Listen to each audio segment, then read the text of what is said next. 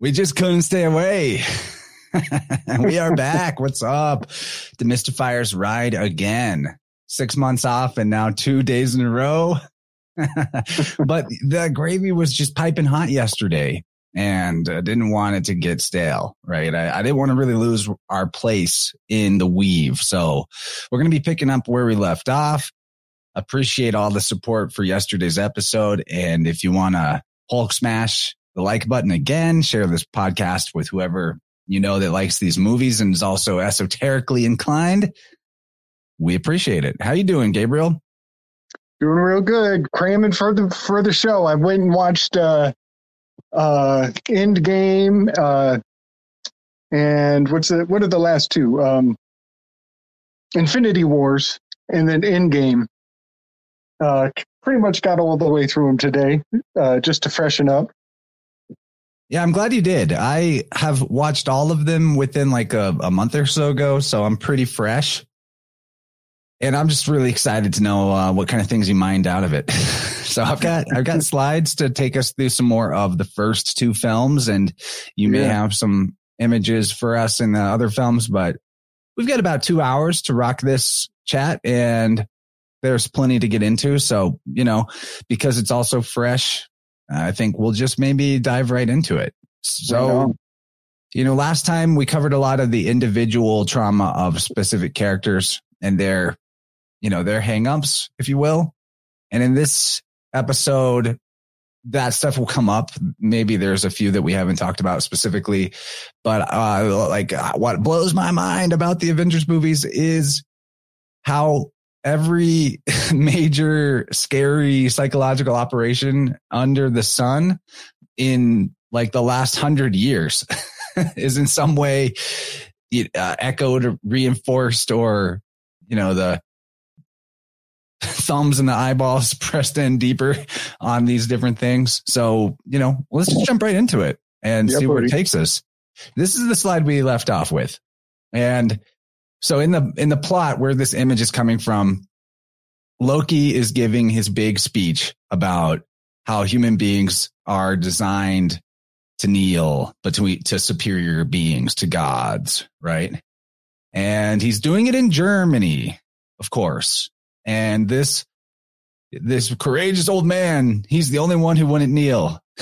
Do you remember the one guy who won't kneel thing? Like this is not a singular occurrence, but anyway, the obvious, the very obvious on the nose trauma that is being invoked here is mean, uh, you know, mean Mr. Mustache. Mean Mr. Mustache. He's the bad man. He's Donald Trump. He's whoever the person they want to call Hitler today is always re, you know, returning us back to that moment in history where six million people were supposedly killed in a place where that many millions of that particular uh, group didn't even exist. So like, oops, I should have said that on YouTube. I, I think I did say the, uh, the trigger word, like the J word. So anyway, uh, I'm not saying nothing bad happened, but it's like every operation, you don't let a good crisis go to waste. And so they're invoking this mean Mr. Mustache trauma. There's probably a lot we can say about it, but you know, I wanted to add something to the, the weave regarding Loki and Ogmios. So I'm going right. you know, I'm to get back into that for a moment. Ogmios is a Mercury character, obviously, as you can see from this uh, illustration on the left here. And he's actually referred to by ancient Greek authors and some Roman authors like Lucian or Lucian, depending on how you pronounce it, to be the Irish or the Kel- actually Celtic, I'm sorry, the Celtic Hercules. And what I there's so much about this character that is fascinating.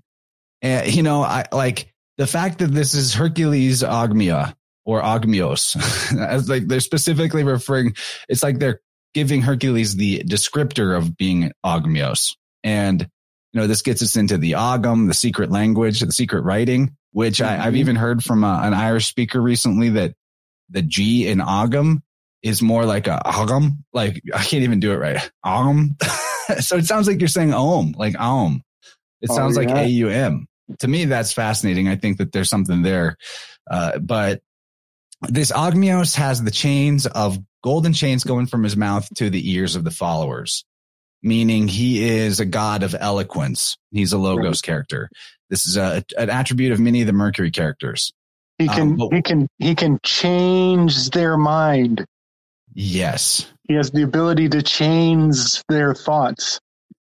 Exactly, buddy. Exactly. So when yeah. they're talking about Ogmios in the ancient writings, they uh you know how Hercules, like the whole thing about Hercules and even Thor is actually a Hercules character in astrotheology in particular, that the Hercules constellation is the being in the sky that's in the kneeling position holding the Vajra, which is Mjolnir for the Norse mythology.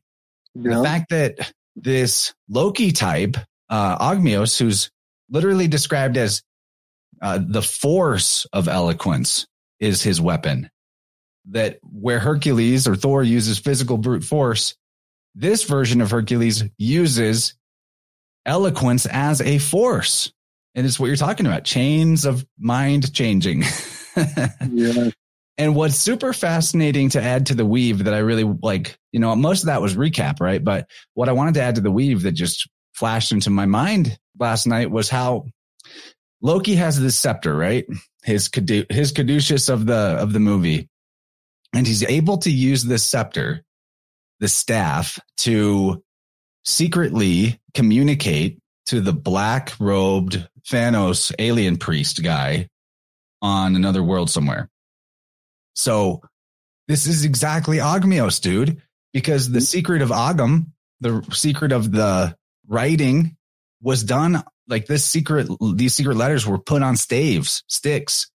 And that was actually how a message was transmitted from one place to another that no one could read except the elect, except who had the code, could break the code. And this was used for a really long time. So Ogmios represents this. I believe that Ogmios originally maybe represented like the secret of letters, like knowing letters, and uh-huh. then kind of later transitioned into secret letters. Not, not that all letters were secret anymore, but this version of letters remained secret. So the fact that he can use this staff to telepathically communicate to a priest like figure, black robed and everything is perfect one to one, in my opinion, of the nature of Og. Thank you for the tea, sweetie. is perfect one to one analogy to the nature of writing secret letters on a staff that yeah. Because in a sense, like the magic of letters and writing in general is that it's actually telepathy that you are transmitting an idea directly from your mind into another mind and nothing even needs to be spoken aloud. So yeah. I think that that's like, you know, as soon as I realized he's using that staff to telepathically communicate, I was like, oh man, the Ogmios weave is actually way more slam dunk than I realized. Yeah, buddy. You know, I just learned a really cool cipher recently, uh, kind of while digging into the Voynich manuscripts, I learned some forms of code, uh, historical, well known, time tested forms of code. And one of them is you take a staff of a designated uh, uh, thickness uh, uniformly, and you take a strip of whatever paper, probably leather, and you wrap it around the staff. And then you write your message uh, linearly from one strap to the next strap to the next strap to the next strap. And then you unwrap it and you fill in the blank space with meaningless garbage. And then the next person, uh, you know, anybody can take that strip and they can't decipher which letters fit into which place until they have a staff of the exact same thickness. They can wrap it around and then they just look and the message will come out every time. That's brilliant, that, man. Yeah, we're talking it, ciphers. And yeah, you know, what comes to mind that I want to share again is that this idea of a cipher is the exact same as the root of the SPR, the Sephiroth. You know, right. this is Kabbalah.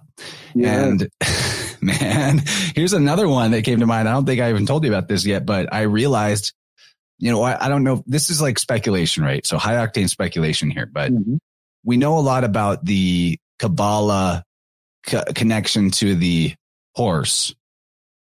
First of all, Kabbalah is like a transmission, sending a message, right? right. And then Kabbalah is a horse, is a word for horse. And the messenger rides a horse to go from place to place.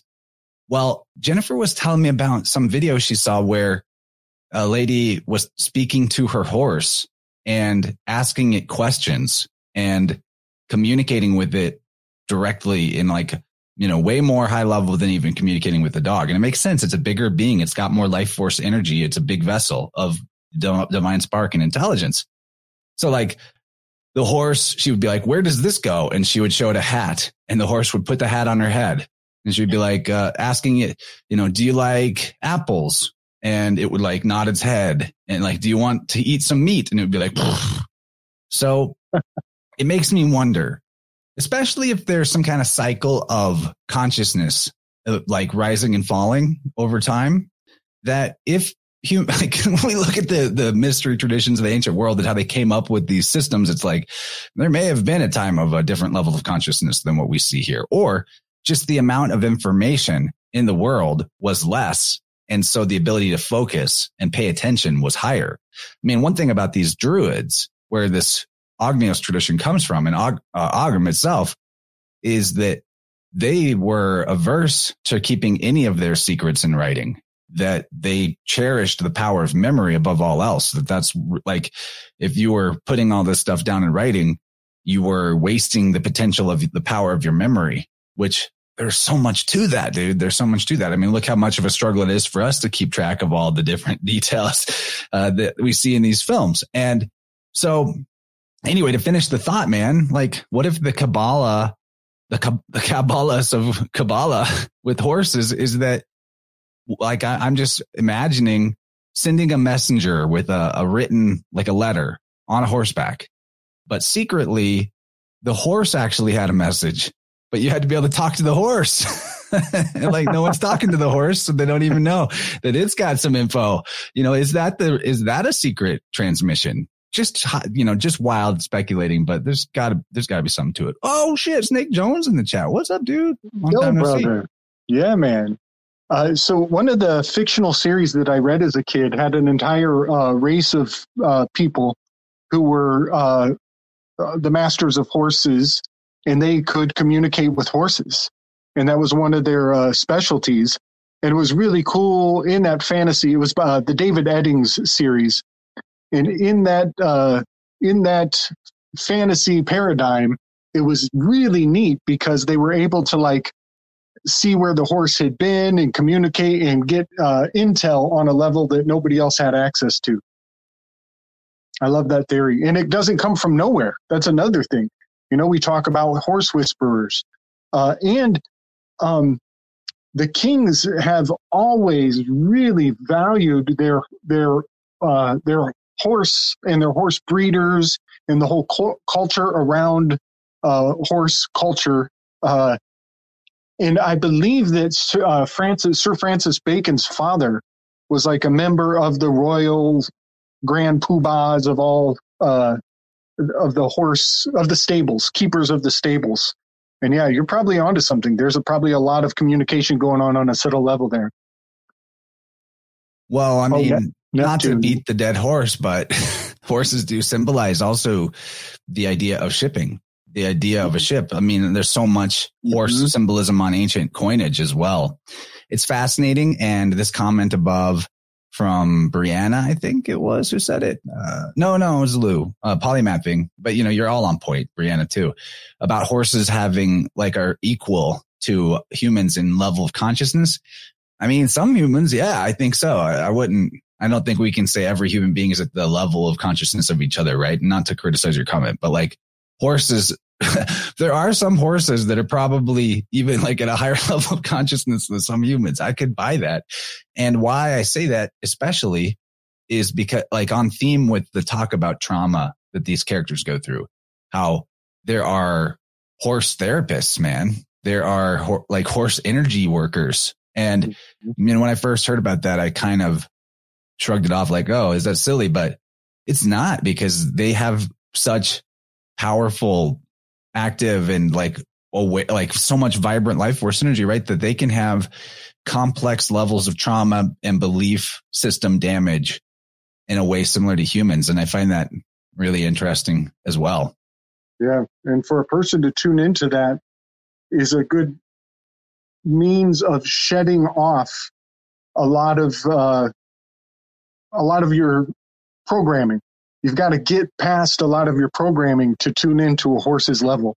You know, I have a couple horses where I take my walk, and they uh, they come and they approach me pretty regularly, and it's like it's just so it's it's such a gift, you know. To it, it's a compliment when they approach you. You know, it's uh, it's really sweet.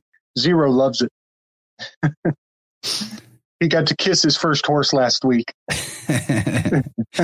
uh, my little one, Gimli, he's met a horse before. Uh, uh, yeah, they're they're very powerful, amazing animals, no doubt. So that's just something for us to keep in the back pocket. Not exactly Avengers related, but it's been on my mind. Like our horses, the secret messengers.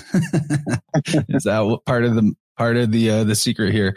So getting back to um, Mean Mister Mustache trauma, Yes. I don't know if there's more we want to say about that specifically, but like some of the slides coming through uh, that I have left from what I prepared yesterday are whether or not we linger on any of the points for very long. I just want to hit on all of the significant world trauma events and how they're invoked in the films. And yeah, yeah, well, this is definitely one of them. Do you have any thoughts on like other ways you see that particular style of trauma being used in the films? Because I think um, we do see that with like the Hydra agents being kind of Nazi like, but also kind of like uh, KGB or Russia scare as well. Those things are getting really conflated together.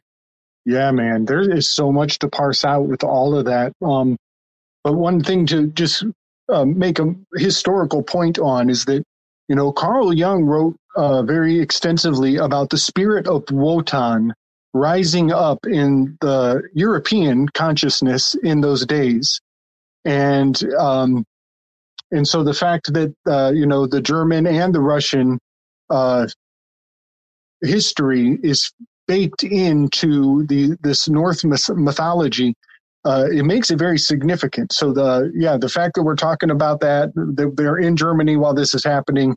Uh, the, you know, the spirit of Odin uh, has definitely taken on a flavor for both sides of those fences, Germany and Russia, uh, in its own way. And that's probably mention. a good, probably a good book to read. I've never read uh, Carl Jung's Wotan book.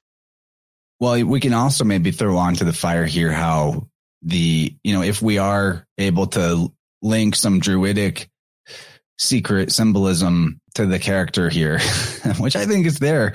I, I mean, I wasn't 100% sure till I realized he could use the staff to tele- telepathically secretly communicate to the dark secret priesthood then I was sure, like, okay, this is druid shit. And um, the, you know, back to Mean Mr. Mustache, this guy was using the symbolism of the oak leaf on the SS uniforms. The SS is the, uh, you know, they're the death squads or whatever, right? And the druids would do a lot with oak trees in terms of with sacrificial uh, symbolism. There's a lot there as well. Uh, would maybe to leave other people to think about and go deeper in another point. Yeah, and it just goes to prove how important it is. You know that uh, even in incredibly influential, high up places, they are still adhering to symbolic consistency. That is, yeah, that's the way to put it. So, uh, you know, you just getting more into the the Thor of it all, the Odinism this character we didn't talk about specifically, but he has a lot of like what they're playing on for him is the trauma of loss and grief. It hasn't really hit yet for him other than it begins with the losing of the brother, right? That's kind of the onset of it. Yeah. Um, and you know, I didn't quite make this point, but with Loki being this Ogmios character, Ogmios being the Hercules of the Celts. To me, it's like a the fact that the ancient writers were calling him Hercules is like okay, we're able to see an example of how all of these characters are just uh, aspects of the Godhead, right? That you know, here we are in these films and in modern pop culture, and Thor and Loki are separate beings, but in a mystical sense, they're two aspects of the same being. They are also, they're like Jacob and Esau, right? Mm-hmm. Jesus and John, uh, all the different uh, pairs, Romulus and Remus. the the good twin, the bad twin. That's a big part of it too. Yeah, man. Uh, the the the seed of all things can be found within its opposite. Uh, that that's definitely part of correspondence. It's like uh, a lot of people just kind of miss out on how when you when you see re- something that's red, like we talked about last night, the book that started the MK Ultra programming was red. Well, the end result of the program when he ran went and did the o- operation, he came back and he brought the the serum, which was in blue, and so that red and the blue opposites is like uh, indicates the full cycle. And then in the chat, Josh is mentioning a connection between Odin or Wotan and Buddha. Philologically, in the, the language, yeah, B and W have the ability to switch. So Woda, Buddha is definitely there. Mm-hmm. And then, you know, both of these characters are uh, actually David Mathisen has a good article about this on his website, Star Myth World, but how, you know, just as Hermes as a giver of language or Thoth, the god of scribes and writing, Odin receives the runes. So again, Loki is Hercules slash Thor is Odin.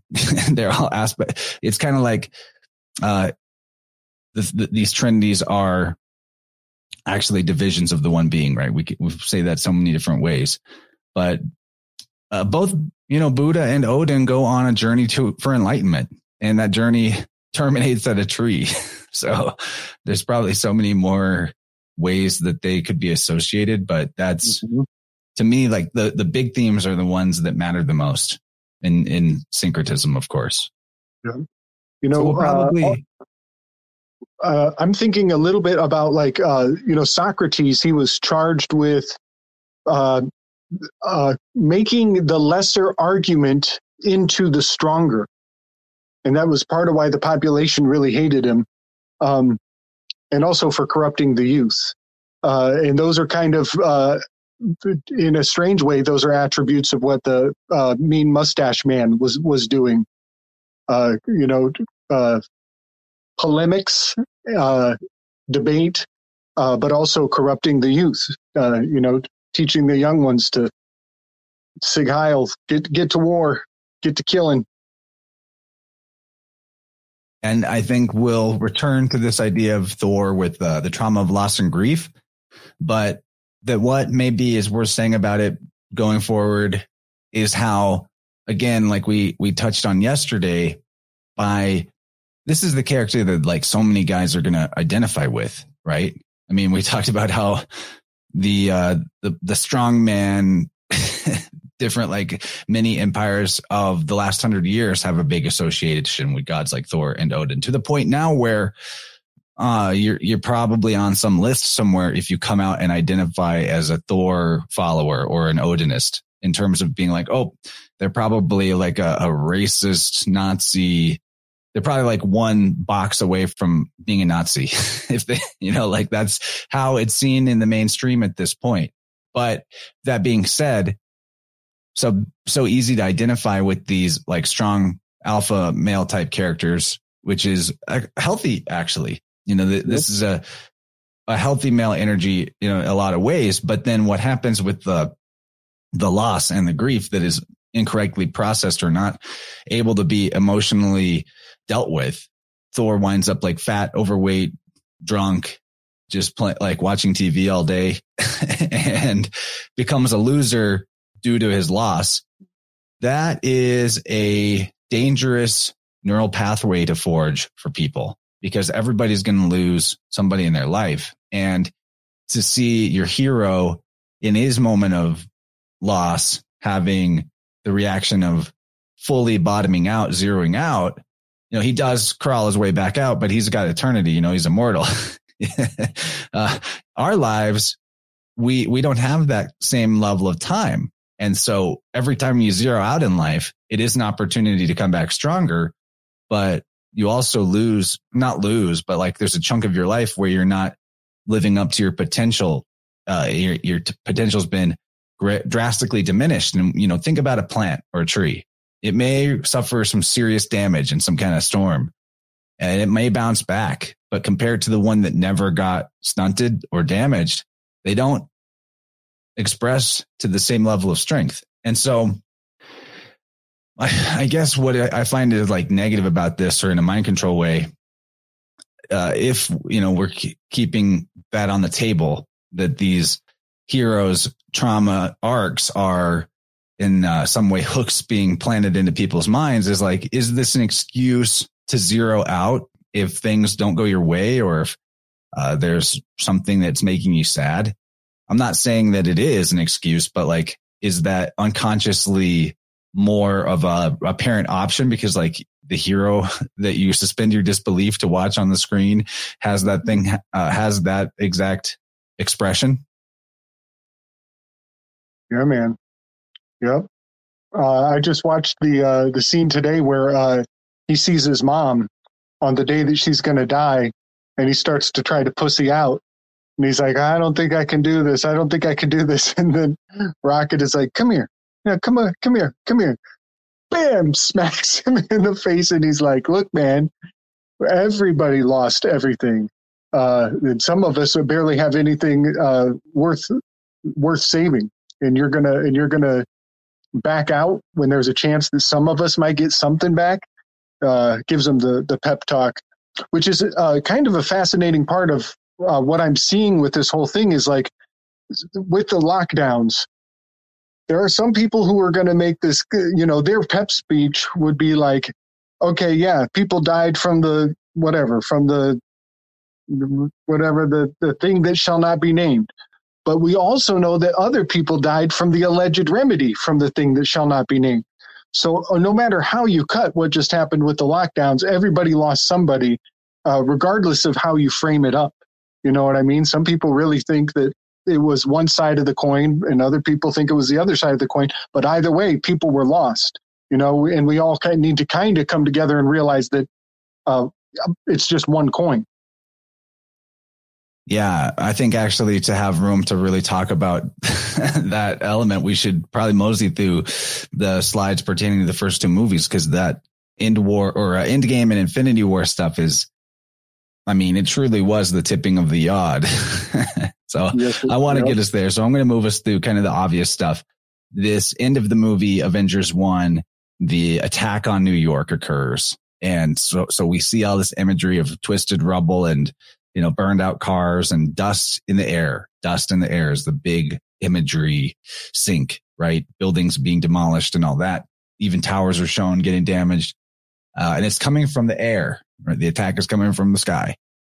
So very clearly, this is opening up the 9-11 trauma. I mean, yep. do we need we even say more? Like we're just hitting on the highlights of how all the big stuff has occurred um, in the world is brought back yep. in these movies. I, I would also point out that Thanos, uh, he is rocking one, he and Doctor Strange both share the Pluto on their chest, the symbol of Pluto.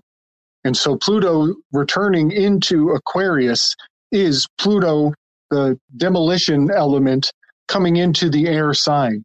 So all of that is very correspondent to the, uh, you know, us returning to the uh, Pluto's return from the signing of the Declaration of Independence 248 years.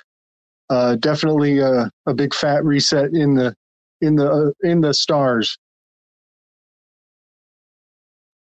And now, here I'm going to get more into why I, I yesterday called Tony Stark Yoni Stork.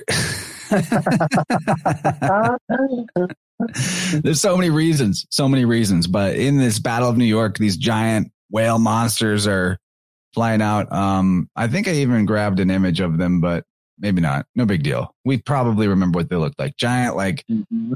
robot whale monster creatures, and there's a bunch of them, and kind of all the Avengers got a chance to take one down. So Tony, like, we're seeing these big whale monsters, and probably at least somebody out there is thinking, like, I know I was thinking it. Who's going to go into the belly of the whale? And then like they can't help themselves. They actually reference the tale of Jonah. And actually in so many ways, this idea of the, uh, Jonah and the whale story in the bigger picture of what that represents mystically is demonstrated throughout this series, actually repeatedly, probably in every film, to be honest. You're right. You're totally so, right. Although in the kind of like churchian Sunday school level of the mythos, the story of Jonah and the whale is just simply that as like a punishment, this guy gets swallowed by a whale and then spit out after three days. and we know that's all astrotheology. We know the whale is Cetus. We know um, Jonah is the dove. Uh, Hebrew word for dove is yo, uh, Yuna, which is where we actually transliterate to get the name Jonah. And Yuna is very similar to Yoni. Again, it means dove. So Jonah and the whale in a nutshell is actually a recapitulation of the Argo story of the flood myth because it, it's the destruction and regeneration of the world. And that's kind of the symbol uh, that I want to point out with the Yoni as well, and why I'm calling Tony Stark the Yoni Stark. Yoni symbolism is dove symbolism. They go hand in hand. Yeah, and man. the Yoni or the uh, the Yoni, the dove being released from the ark in so many different versions of the myth is the point, of course, where like we know that we've been saved. So mm-hmm. Tony and Yoni rhyming, he actually is the Jonah figure in so many ways. He's the one that is the savior. Um, he figures out the time travel to bring everybody back. In the end of the series, he saves the world from the meteoric extinction event in Avengers 2, right? He takes mm-hmm. the fight away from Earth to save the entire Earth from being invaded by the aliens in, in the third movie. Uh, he thinks we won't talk about his role in Captain America 3 maybe in this context, but the fact that he's the Christ uh, stand in and he sacrifices himself at the end and everything. So he's definitely the dove of the series. And then why I put Stork instead of Stark is because, and he's riding inside the ark. He's in the suit, you know, like he's in a type right. of ark. What's it? What's the thing called on his chest, Gabriel? The the reactor that powers his whole his whole suit keeps him alive. I don't know. What do they call it? Arc reactor, bro. It's an arc reactor. Holy shit! You not? Okay, not. well, well, this so he is um in the tarot cards. He's the Hierophant. He's the Chariot card, and he is also the uh, the Hermit. And this particular image uh, is very much, uh, it's the same image I used uh, to relate him to the chariot card, uh, because they say that the chariot is a, it in, uh, involves highly focused mindset. And he's literally using this, the suit to focus in when he's, uh, you know, when he's honing in on his targets. But also, the chariot is in Cancer, and Argo is in Cancer. The Argo is a minor decan of Cancer. And then another thing that's just kind of been floating in the back of my mind lately is a lot uh, how the word Hierophant, Chariot, and Hermit all have the HRT. They all have the HRT, and it's we're at the heart of the of the story. He's he's the salvation, but also how Cancer is the heart of the anatomical zodiac as well. Uh, Leo. So, right. Yes. Yep. The heart of that astrological right. man. Yep. So it's like we're uh, we're in the chest, we're in the treasure chest, and that all of that is like the vessel. Oh yeah, cancer's like the box itself. Isn't cancer like the actual torso? Yes. Yep. It's the rib cage, all of those things, and then the Leo the, is the heart in the middle there. Uh, so yeah, uh, very apropos. I love this image. You know, and if you think about in the chariot, like in uh, the Rider Waite uh, tarot because I was focusing on Rider Waite when I did the uh, Avengers. I see more Rider Waite esque energies than I see uh, the Thoth uh, for some reason. I'm not sure. I'm I'm not sure why, but I'm definitely seeing way more Rider Waite in Avengers, um, and that probably means something. But uh, the chariot of the Rider Waite has the two uh, lions, the two sphinxes, the two chimeras in front of him, and that is very much indicated by this red and the blue contrast of the suit. It's a constant theme that he's got red on one side and blue on the other. And he's uh, staying centered in the middle, just like Cancer, holding up the vault of the heavens, the Ciborium. I wonder oh, what that means in context of his two onboard AIs that we see in the series. One is Jarvis and one is Friday. Right. You know, is that kind of like a J and a B if we look at the FB swap these two pillars here? I dig that. I totally dig that. Yeah, I've wondered that too. the male one too. Yeah, yeah. Uh, one for each of these chimeras that he has control over. Totally. Oh, the other thing, like, okay, so why I put him at, why I put Tony Stork, right? The stork is symbolic of the Pelasgi. The Pelasgi are the, what the, a type of, or like an offshoot of the Phoenicians. They're the Phoenicians that brought the letters to Greece. Unless I'm getting that wrong. Luckily, we have like the expert in the chat, Dylan. He'll correct me. But the Pelasgi are symbol symbolized by the stork. And what did they bring to the different areas was the secret of letters back to that whole weave. And actually, so Tony Stark, what he takes around the world in his role as the stork or the, you know, he's this business tycoon guy. He is selling technology. I mean, it's specifically mostly weapons technology at first, and then he branches out into more peacenik stuff. But yeah, Pelasgir what the Greeks call the Phoenicians. Okay, I got that right. Um, so the word technology before it was applied, I'll say it a million times. I'll say it again. Before technology was a word applied to things that we call it today, consumer electronics, iPhones, computers. The word means language, but not just any language. It means the terms of art, technical language. And that's what, you know, priestcraft thrives on, first of all. That's yeah, what the, that's what navigation requires. You have to have technical language. That's what law requires. Yeah, buddy. That's I love how you, you say you even say priestcraft. You know, language is a vehicle. And there are yes. different there are different vehicles for different types of water. You know, you need a canoe for if you're if you're kayaking or doing the rapids, and you need this kind of boat if you're going on a long journey. Uh, and each one of the different types of journeys would be uh, different uh, terms of art, different types of uh, you know dictionaries for different art forms.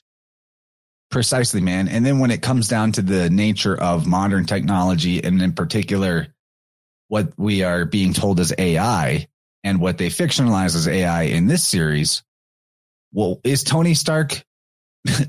what is he more than a master of technology of language? Because everything, you know, they show you the graphic of like the neural network artificially generated and the hologram of Jarvis or Ultron and these AI minds that live in the computer. But if that works like what we understand computer technology to work like, then that's code. That's secret language, right? So I think calling him Yoni Stork is 100% allowed. well, there's probably way more we could weave on with that, but we got to move forward because there's so many fucking great gems yeah, in mine. Yeah, and I know you've got really great prep, so I don't want to take up more than the next 20 minutes just going through these slides. So I might move through it. I'll, I'll just say this his apotheosis moment when he builds his own uh, suit for the first time and he pops out of that cave, he, he becomes, uh, he comes out of a stony ark and that is when he uh, this little flamethrower sets everybody on fire, and he's embodying both the uh, Hierophant and the Hermit card in a strange way, which are both Earth element uh, stations of the zodiac.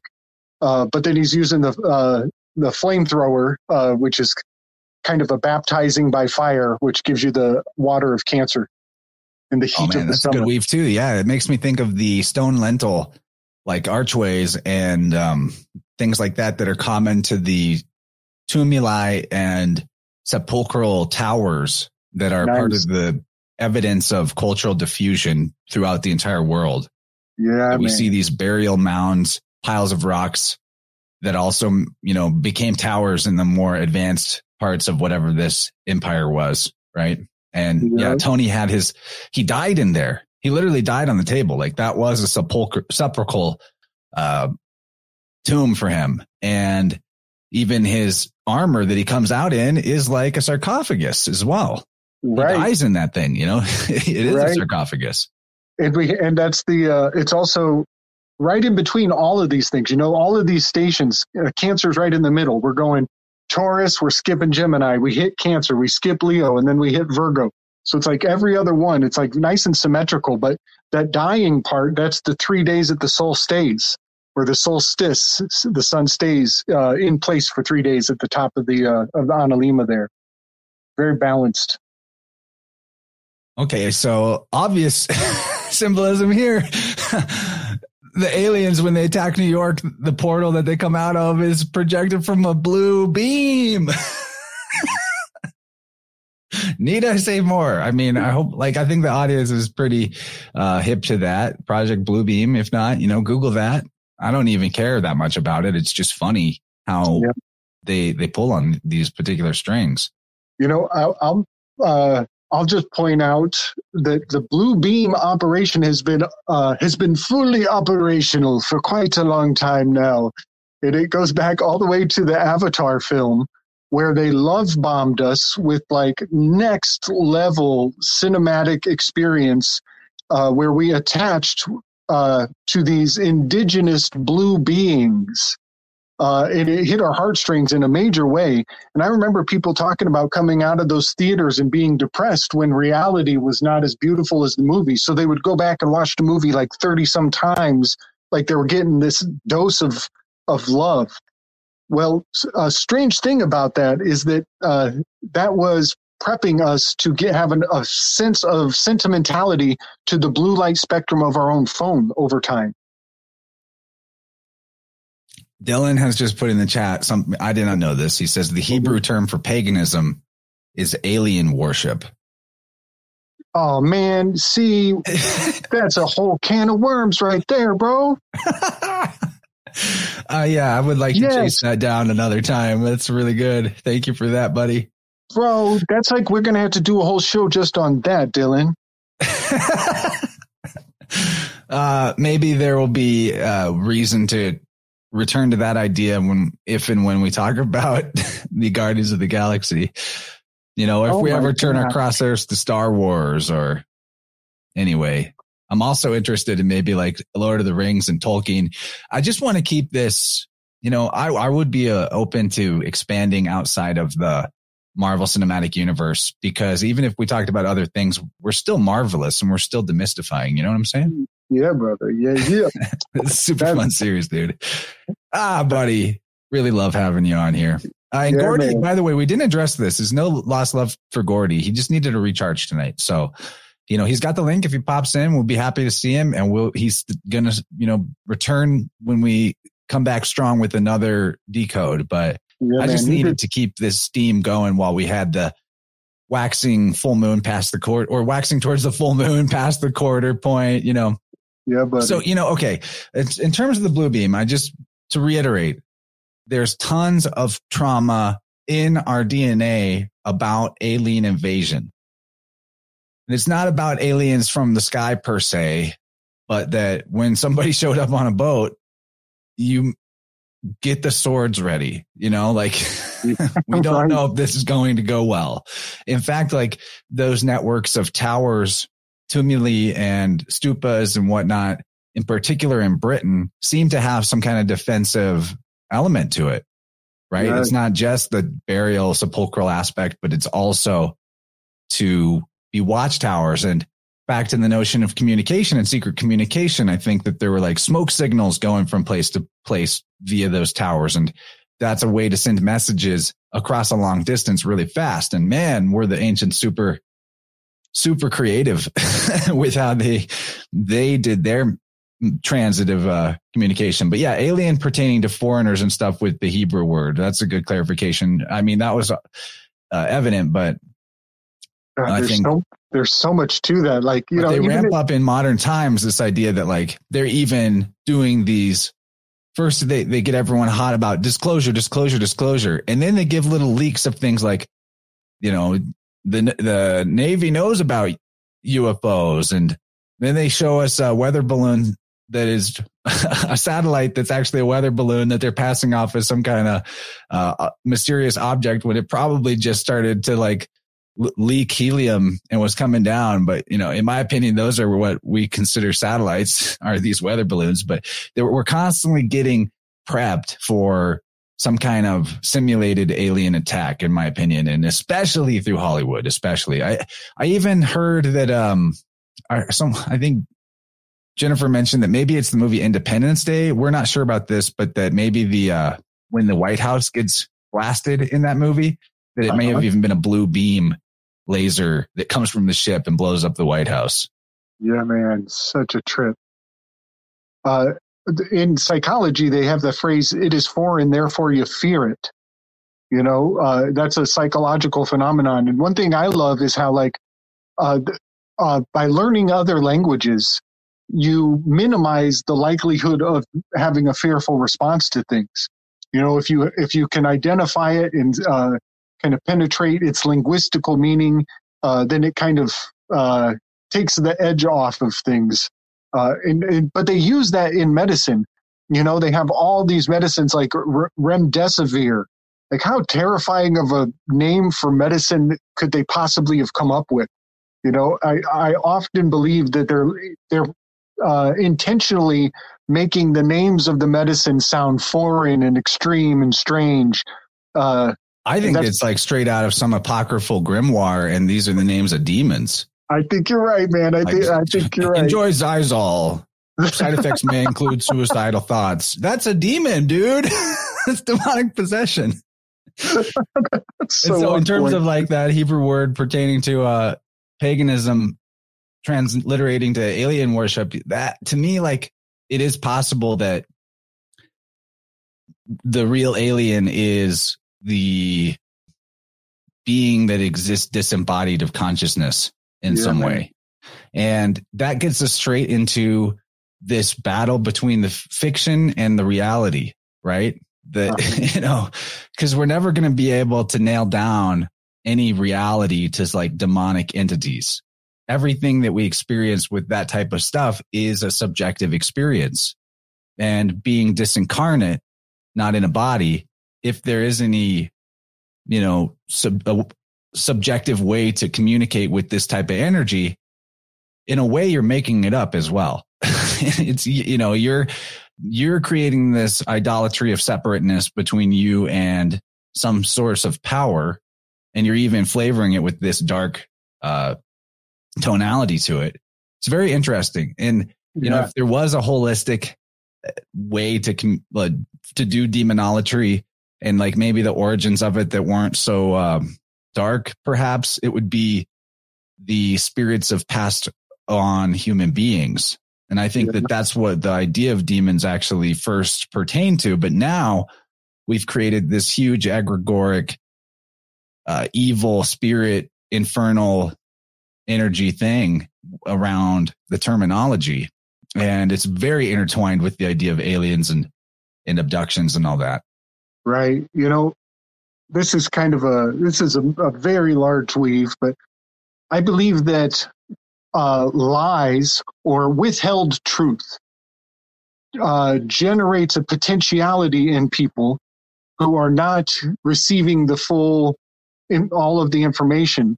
When the truth is withheld from them, it's like a bubble in the in their consciousness and over time, they will associate a face or a shape or a demonic spirit or something onto the bubble that is already animated from the by ignorance. It's a negative space. It's a, a missing key uh, to the facts of the realm, and then they project a uh, you know uh, a demonic uh, personality onto that negative space.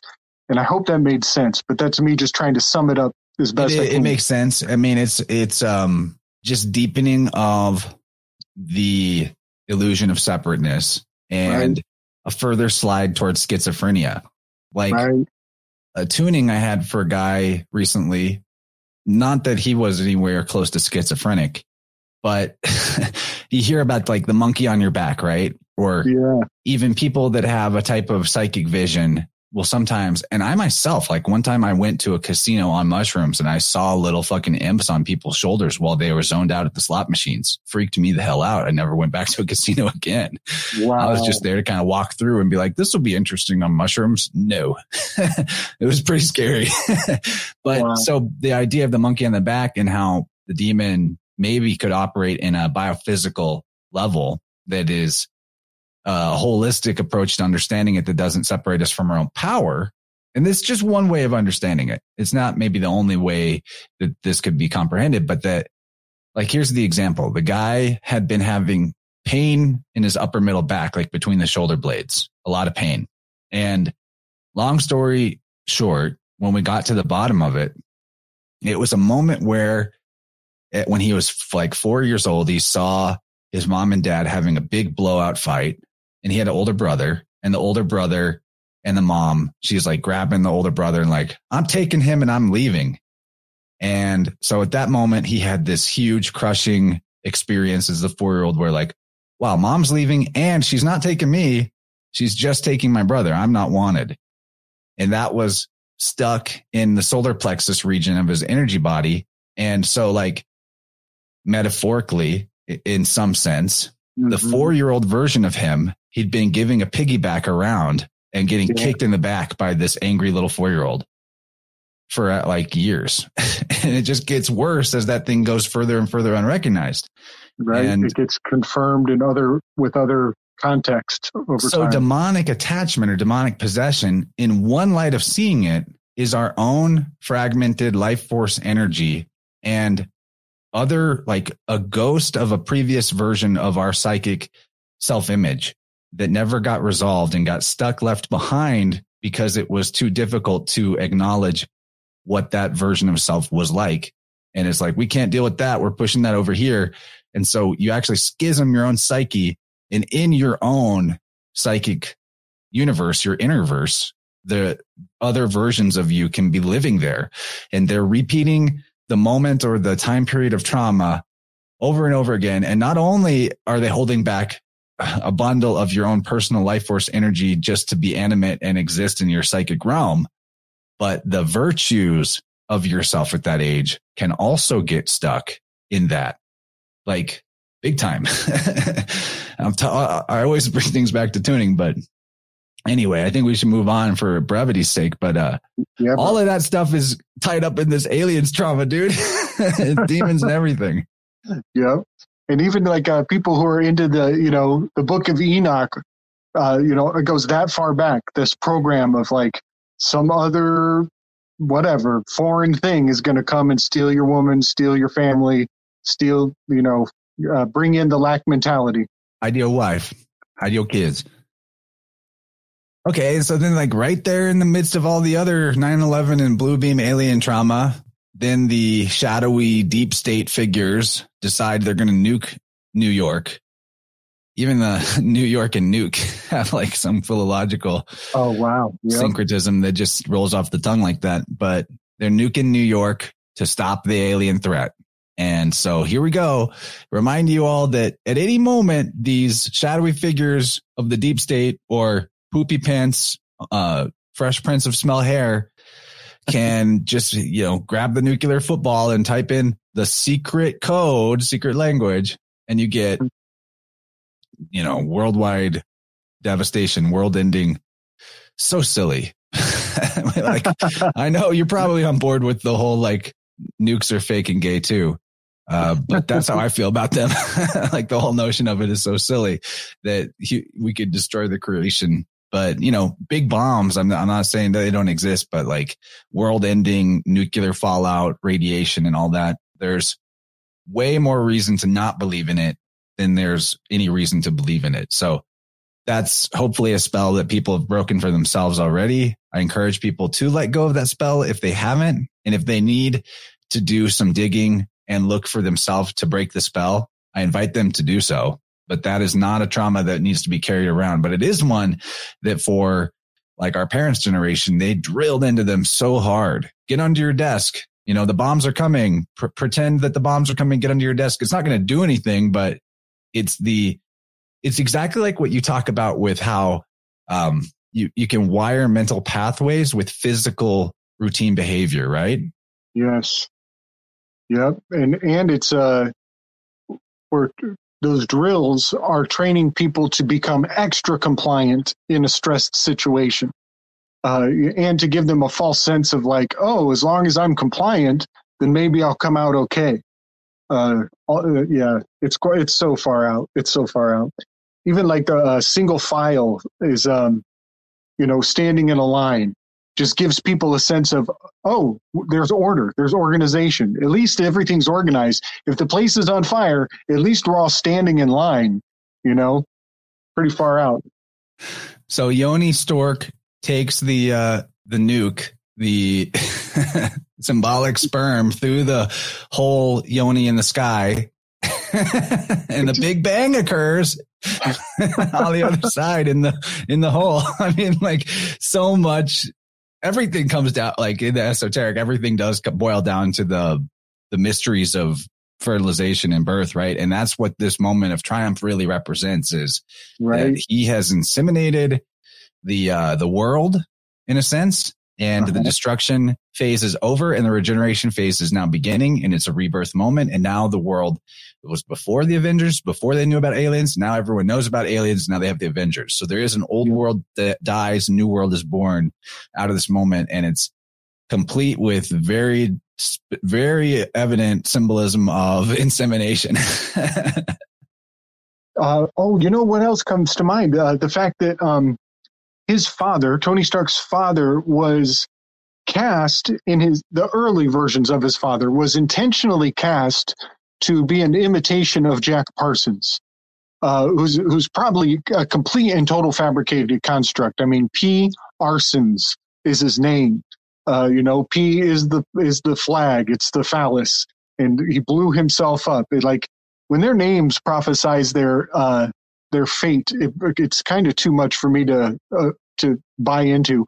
But that just makes sense that Tony's always uh, riding these rockets to the highest point. Uh, cancer being the the you know the keystone of the zodiac, but um, also eventually he is replaced by one character who can fly even higher than him, and that is Captain Marvel. Uh, she's actually always off planet, going to other places, doing business elsewhere. She's too busy for us on Earth. That's kind of part of her persona. Well, uh, Captain Marvel is Jack Parsons. Uh, it, through the tarot, uh, she's the High Priestess card, but uh, Jack Parsons' birth name was Marvel Parsons.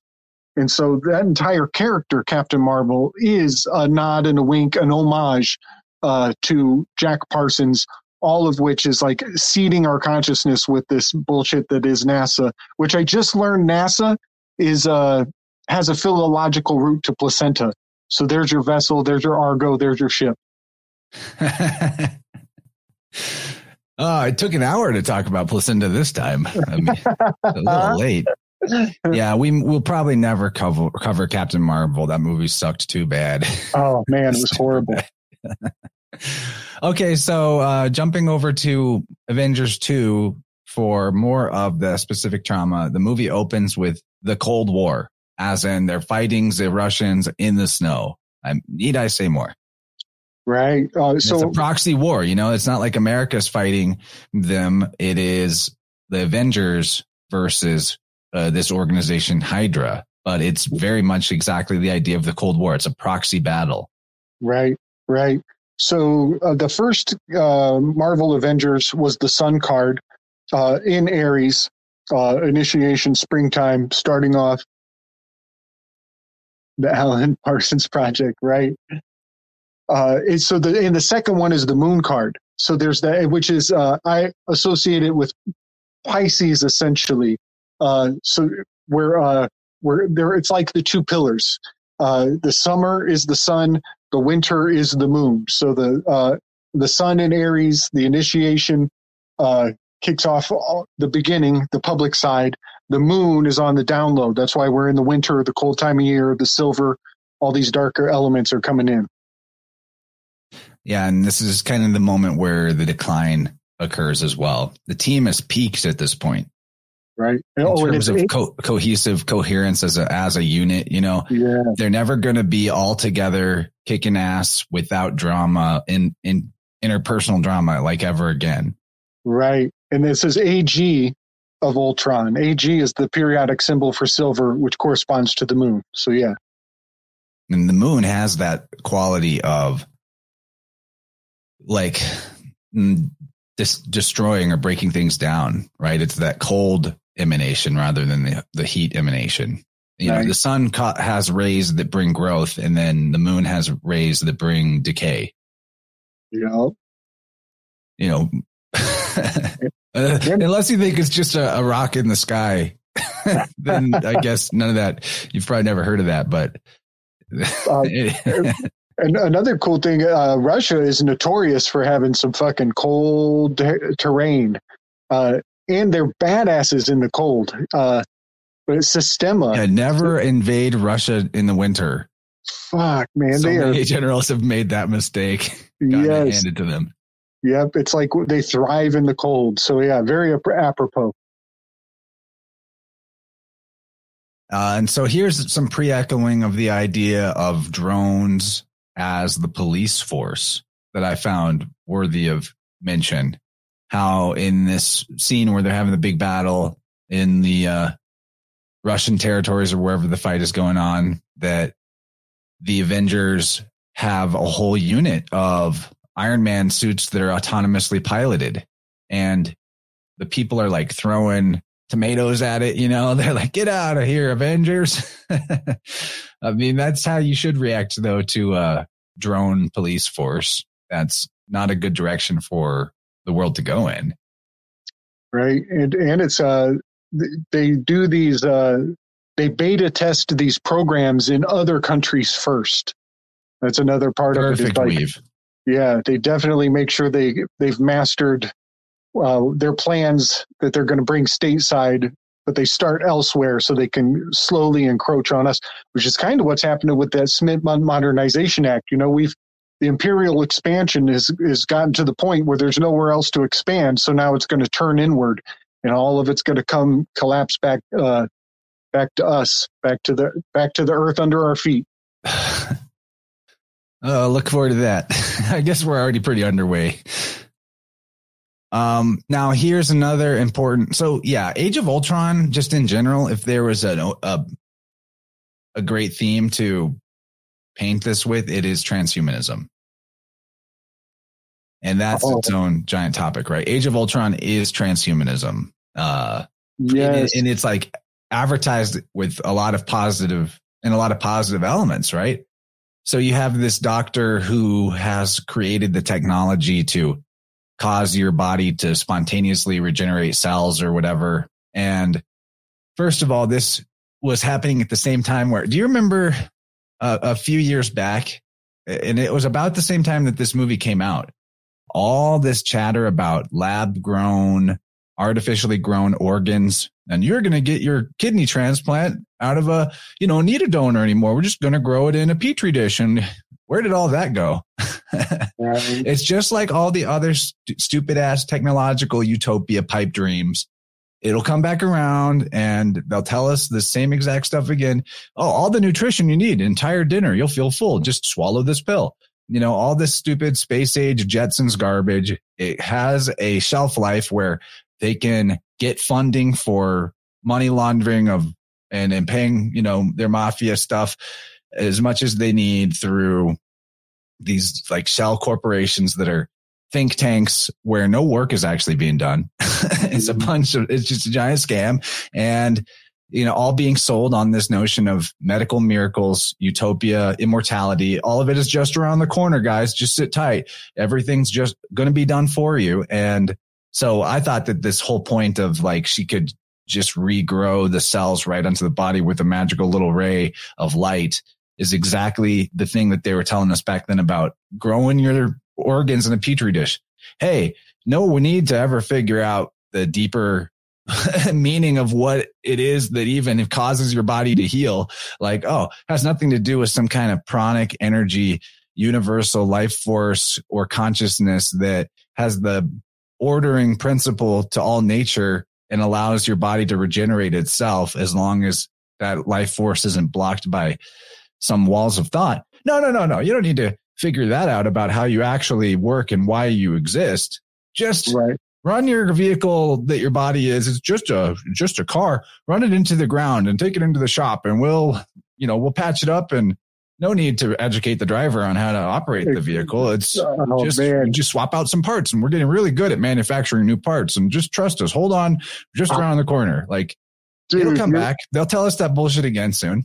Yeah, man. Oh, there's such a huge weave to this. It's so fascinating that you, the metaphor you chose to use there. Uh, before I forget, I want to point out that uh, that here we have an Asian doctor in the medical field, are we seeing the the the path laid for the Wuhan wiggle? You know what I mean? Uh, there is a thread to that. The organ harvesting aspect, uh, that probably uh, that make, brings my thoughts to the um, uh, what do they call them? The qigong cults in China that they uh, that are uh, they're the prime real estate for organ harvesting. Because they practice this this specific type of yoga that they get snatched up all the time because uh, people who want to buy organs they don't want any organ. They want organs from yogis people who practice yoga this special kind of qigong yoga um, that comes to mind, which is a fascinating thing. And I, I, oh, I don't want that's another boogeyman too. That's a, by the way, total boogeyman. boogeyman. Like I actually remember um, some guy who went on Infowars about it and was like all over the podcast space, yeah, talking about the organ harvesting, or, organ harvesting. Oh my god! And I had the tiniest show in the world back then, and I even got an email from that guy. And I was like, okay. And I was about to go through with the show, and something told me like, there's slime here and this is boogeyman and like this is not the worldview i want to proffer forward to you know my audience. And i just kind of in the last second i was like i don't want to do it sorry. Yeah. and so, i appreciate those little moments of like realizing that that's not my path or that's not the there's something wrong with that. And anyway right. well i was right. so there's a, there's something about that like making it making this uh this false story far away very far away but that people who are healthy and practice this yoga are going to get organ harvested. That plays into the CCP agenda in a in an absolutely fascinating way. And I just want to say this: so does making the Dalai Lama into the devil incarnate. I don't know what the really happened with all that, but I just want to say that uh, the CCP is rubbing their hands in joy that the Dalai Lama is getting so much uh, bad press. I'm not backing him, I'm just saying it, it the K Bono thing uh, is something to consider with whatever that was. I do not even want to talk about whatever that may or may not have been, but it does make some people very happy to see the Dalai Lama go through a fall. But then I want to say this the thing you were saying about the car about don't don't educate the driver about how to maintain the car we've got all these mechanics who will just fix you once you screw it all up dude my uh, my prius I wanted, I, I could, my Prius, I wanted to fix it myself. I'm in there. I'm trying to like, you know, gain affluence over this electro, me, electromechanical device. I couldn't read any of the labels. They were all in Chinese. I think they were in both forms of Chinese, like Mandarin and, uh, the other one. Uh, but there was nothing written in English in the inside of the car. It was all in a foreign language. Uh, and that was so frustrating for me. I was like, shaking my hand at the sky. Uh, so yeah, just wanted to throw that in there. It's just so interesting that your metaphor hit so close to home. So it looks like somebody accidentally got uh, maybe banned or a timeout in the chat. uh, I will address that and figure out how to unban that person because it was, I believe, an accident. Anyway, moving on. If you're yep. still here, uh, Fandango uh, will fix that up. We're not trying to silence people without a cause, but I will ban you for life if you suck instantly without a second thought. Whoever you are. okay. So also there's the uh, scene where Banner and, and T- Yoni Stork are having their conversation about why they need to create AI. Yeah. And, you know, it's funny how there's all this intentional uh, connection in media calling Elon the Tony Stark of the of the real world of real life. And yet, Tony Stark, the creator of AI and the proponent of it, you know, the, his his counterpart in Elon Musk has actually repeatedly been everyone's quoted it. AI is summoning the demon. Like, right. whoa. Right. Whoa. And that's a whole weave in of itself. But in terms of like if energy and consciousness are in some way synonymous and that energy takes on a type of consciousness re- related to the shape of the container that is in.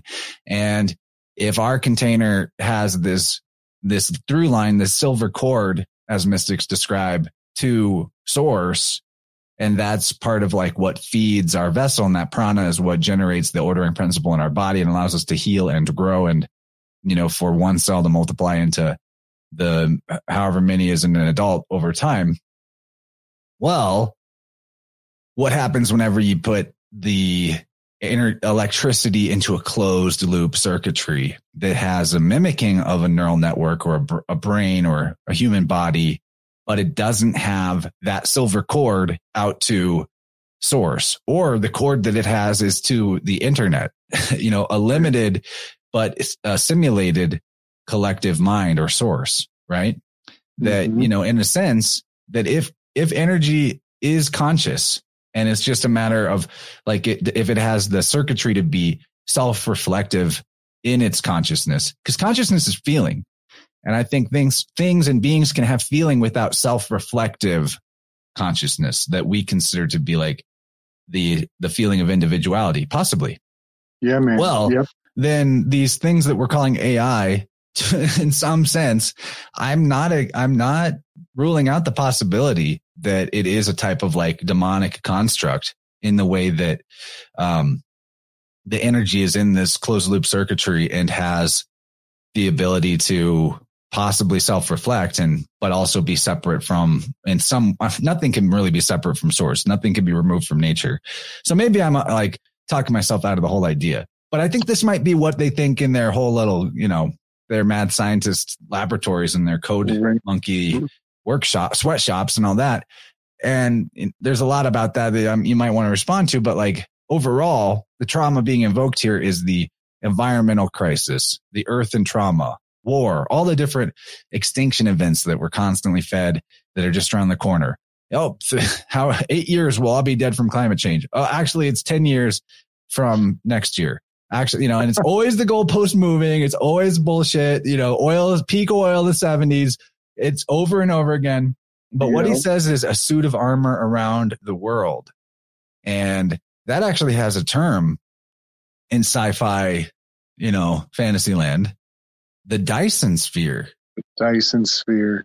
And there's like nothing more like energy vampirism than a Dyson sphere. It's the idea of like building a uh, an energy siphoning device that you know encircles like an entire star or a sun and then powers a civilization by eating the light off of this soul star right but buddy man so much here uh, i for one the fact that they don't call it what we know it to be is them leading the witness. They're leading us into the phrase. Like all the people in the movie theater, they're like, in their mind, they uh, they realize, oh, he's talking about a Dyson sphere. We'll drop the D off of that phrase. I sense fear, and that is Tony Tony Stony Ark's entire forte is fear of the future. You know what I mean? It's really fascinating uh, psychologically the that that lead that he's setting people up for. And on the artificial intelligence, I love that. I love that whole uh, uh, thought experiment. I often point out that intelligence is not consciousness. So when people say artificial intelligence is going to do all these things, well, they it will never have feelings. It can never have feelings. It will always be a tool, and tools don't have feelings. They don't have sentimentality. They don't have uh, they don't have intuition. They don't have musical appreciation. They don't have je ne sais quoi. They never will. They can only Im- imitate and emulate. Uh, so in that aspect, I'm not. Uh, artificial intelligence can. Uh, that's a term of uh, spycraft. Intelligence is spycraft. Uh, and so they can never replace us because they'll never have the feeling aspect of the human experience ever. Uh, they never will. They can only pretend to. Uh, oh, in this part of the whole, like philosophically, this is a very profound, profound part of the entire arc of the Avengers uh, process, because here we have the uh, he's basically like the Socrates. He's the uh, yeah, he's like the Socrates, the uh, mystagogue of science, uh, who is depicted as cancer in his death scene, by the way. Um, and he's talking Did about mystagogue. mystagogue of science. So weird. yeah, that, buddy. That word was just in my mind and it's so specific. I was like making sure that the guy wasn't on the banned user list in my settings. And uh, I came across a certain mystagogue publications that is a band yeah. name in the list. And I was like, ah, that fucker. And then you're like, mystagogue. And I was like, we're all connected as hell. Wow. Very, very syncy. Yeah, so he's doing a risk benefit analysis right here, is kind of what he's talking about philosophically. Um, and this is a huge thing. Like I'm actually I'm on this right now in the Enneagram where Socrates is a number seven. He is the chariot card. Uh, and he has this strange relationship with art and tragedy. Uh, there's this strange connection between the seven and the five personality that uh, it's like a pressure point for the collective consciousness that is most profound. I'm not really ready to uh, to hash it all out here and now, uh, but between art and science, uh, there's just something next level about the human experience. But I got to say this: this is also where science is supposed to be completely objective, but finance is is the opposite. Fi- uh, the way that things work is based on bias and our bias uh, is where we put our money. It's where we put our our vote. We vote with our dollar. So our bias is all about finance, and science is a, is objectivity. I mean, it's got the word "buy" in it. it's got the word "buy" in it. Great point. So something about science claiming to be objective and finance being fundamentally biased means that they are like total opposites of each other in a certain context. Well, so, okay. Can I make a little caveat to that? That is mm-hmm. to accentuate your point, right? Yeah. Finance operates on this demon of mammon, which is false valuation. It's putting a numerical equivalency or even an exchange rate between things that are priceless in nature. So yeah, it is inherently anti-scientific because there's no natural law behind finance or markets or value other than in the subjective, I feel like I win if I give you this and you give me that. And then that's yes. natural. But as soon as you branch it out into like, for everybody everywhere, a gallon of milk costs this, you know, now we're getting into weird territory and it goes, it gets all sideways fast. Yeah. Yeah. So there is something really big going on. What is kind of fascinating is that this difference between the bias and the objective uh, it is it is mapped out on the enneagram. It's between the number five and the number seven personality. Nietzsche wrote about it. Nietzsche expounded on it very thoroughly, um, and it's it's unresolved. It's still unresolved. But you'll see people in their philosophy kind of dancing between like, oh, I'm I believe in the science, uh, but we know that the science is bought out uh, and it has intrinsic bias to it. And so their argumentation has a, a kind of a. I, I again, I always go back to this pressure point. There's like this weakness in their defense, and it is that your science is paid for. Your science is finding what it's paid to discover, uh, and therefore it's not truly objective. And let's also point out there's no such thing as the science. There are all types of science. Um, so yeah, yeah. Questioning conclusions is science. Yeah, consensus yep. thinking is not science. It's like yeah, that's definitely well said, rem- buddy. Good stuff. You got to remain as king. Buy us bias because the scientific bias comes when you know if you're the scientist, please buy us out. we'll give you whatever data you want if you buy us. we'll bias the data towards you. That's right. so true, dude.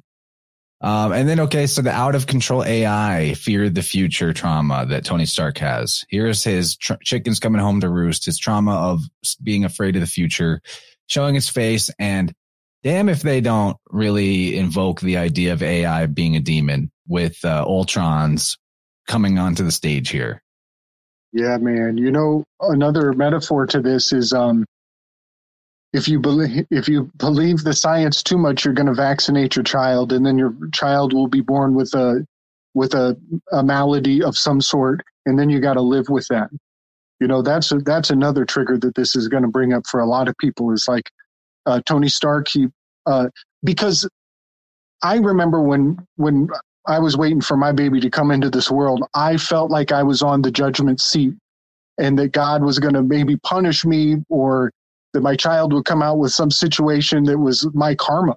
That God was literally had a chance to bring my karma into this world and uh, and judge me. Uh, and somehow I was completely blessed to have such a beautiful uh, a beautiful uh, being and reflection of my soul uh, come into the world. Uh, but some people, uh, their child is not. That is karma, though, dude. You're you're a you're amazing individual. Nobody like you. I am. I'm very very blessed. But some people, their child comes into this world with a with an issue. Like you can see how this thing can't really stand upright. It looks like, you know, like it has a malady of some sort. And that's oh, a trigger man. for. he's the top science guy. Yeah, he right? trusted the science, and it's like when uh, Jonas Salk, Jonas Yoni, the uh, guy who did the polio uh, cowpokes, right. on live TV, gives it to his grandchildren, and one of them dies. Right, mm. you know, right there. Bingo! You nailed it. That's exactly what I was thinking. Yeah, buddy. I'm glad you remembered his name. Yeah, we're still told that we've wiped out that particular uh, issue thanks to the science. Okay, so moving forward, the whole AI thing is a huge theme in this movie, but I don't think we need to beat it. Uh, there's too many little, there's too many other details that are fun to observe that may not have been caught by most or anybody. So in this, later in this film, uh, the Scarlet Witch and Quicksilver are characters in this film as villains. And so there's a lot of, there's another Gemini thing going on there for sure. Mm-hmm. Worthy of its own analysis. We have talked a lot about Scarlet Witch and the you know, the evil mom archetype that she grows into later in the series and great stuff in the uh, Doctor Strange decodes we did. Holy, holy smokes. That was good stuff. Yep. But there's this part in the film where she infects the minds of the various Avengers by giving them a vision of their worst fear coming to life. So invoking their trauma to control them and alter their behavior. It's so ob- it's like trauma based mind control much. I mean, there it is. It's right there. But what I find fascinating is that at the same time, the moviegoers are having a recent trauma, uh, something to be afraid of, dredged back up in their mind. So this occurs, all this scene in South Africa is where they're at. And Hulk, his, his fear is losing control and hurting people. So she gets into his mind. He goes into Hulk smash rage mode, ends up demolishing a lot of this city in South Africa and include like the imagery. When you really look at it, just look at this screenshot. It looks like an earthquake, right? This is what it looks like when an earthquake goes down. Well, well, just six months before this movie came out in South Africa was a major earthquake. Whoa. And then six months later, Age of Ultron, earthquake imagery, trauma, trauma, smash, smash, South Africa. I vaguely remember that now that you're saying it. And I remember thinking it when it was in the movie. When I rewatched this the other month, it was around the time that the Turkey earthquake happened. And I was like, oh, that's what it is. It's earthquake in Turkey. They're pre pre echoing an earthquake in Turkey because there's all this talk about like, was that engineered? Was there some yeah um some way of generating earthquakes going on, but I looked deeper into it. I was like, no, dude, they had, they had their, well, every earthquake, everyone who's ever been afraid of an earthquake, that trauma is being invoked by yeah. this scene in this movie.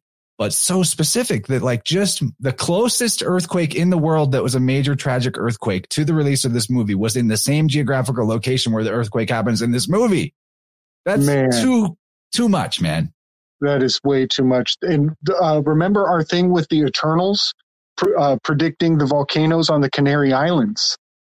They were shot on location on the Canary Islands with this crazy hand coming up. Uh, and then, sure enough, it was within months that the actual volcano happened in that location.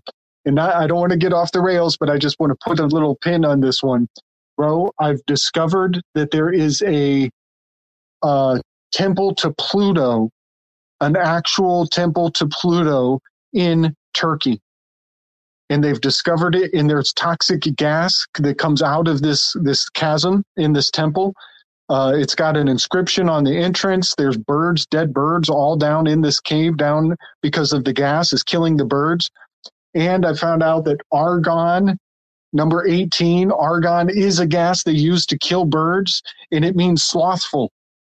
Pluto is the slothful one. One plus eight is the nine. He's the sloth on my Enneagram.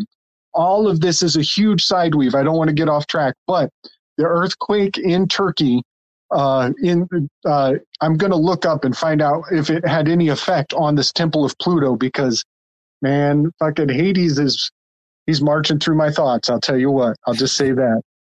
Well, that sounds like worthy of future investigation, and and you know, bring that back on a vibrant when appropriate. Yeah, I, I got a lot of fleshing out to do on that, but there's something far out like, going on.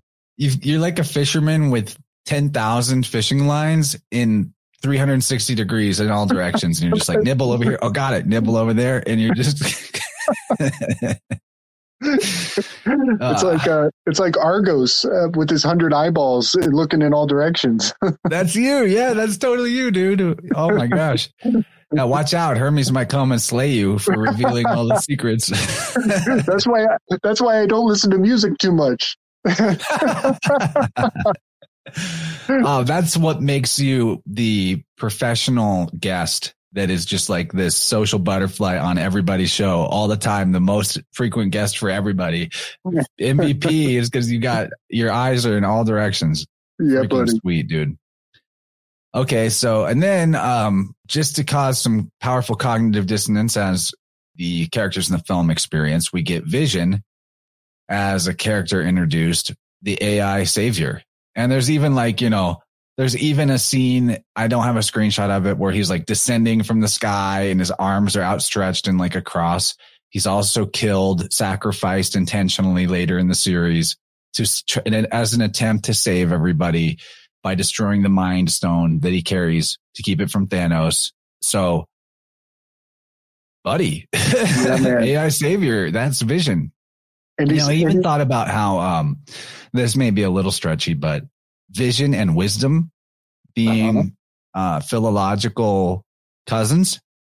How, how V and W very, you know, swappable, and then mm-hmm. uh, S can often become ST indiscriminately, mm-hmm. depending on who's pronouncing what, and then T if someone wrote it down with an ST, then someone might say it more like a D sound. So anyway, little stretchy, but like vision and wisdom, I think he's the mind stone carrier.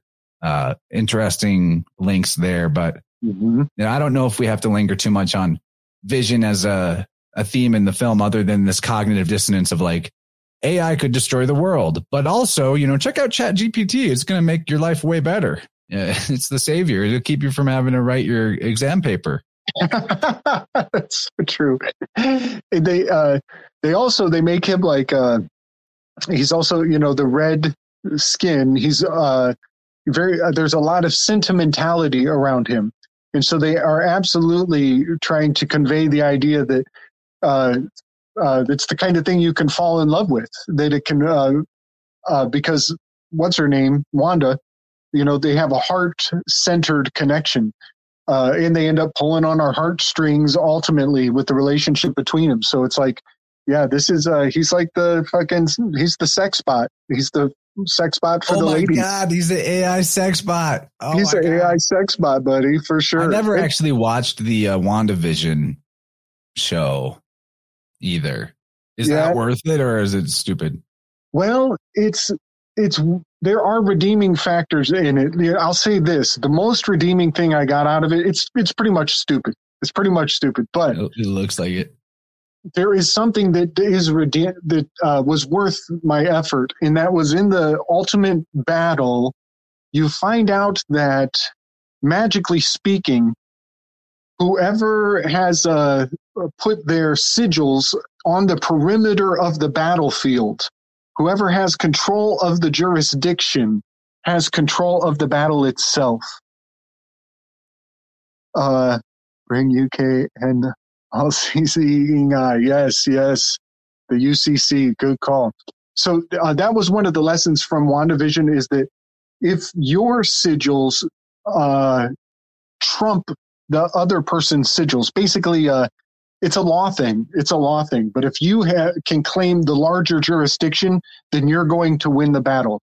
And there's uh, there are other things about like the art of war that are kind of woven into the WandaVision thing. Uh, so it's it's consumable. It's consumable. I just kind of took a little peek at his IMDb and apparently he played like the Archangel Michael in a movie called Legion.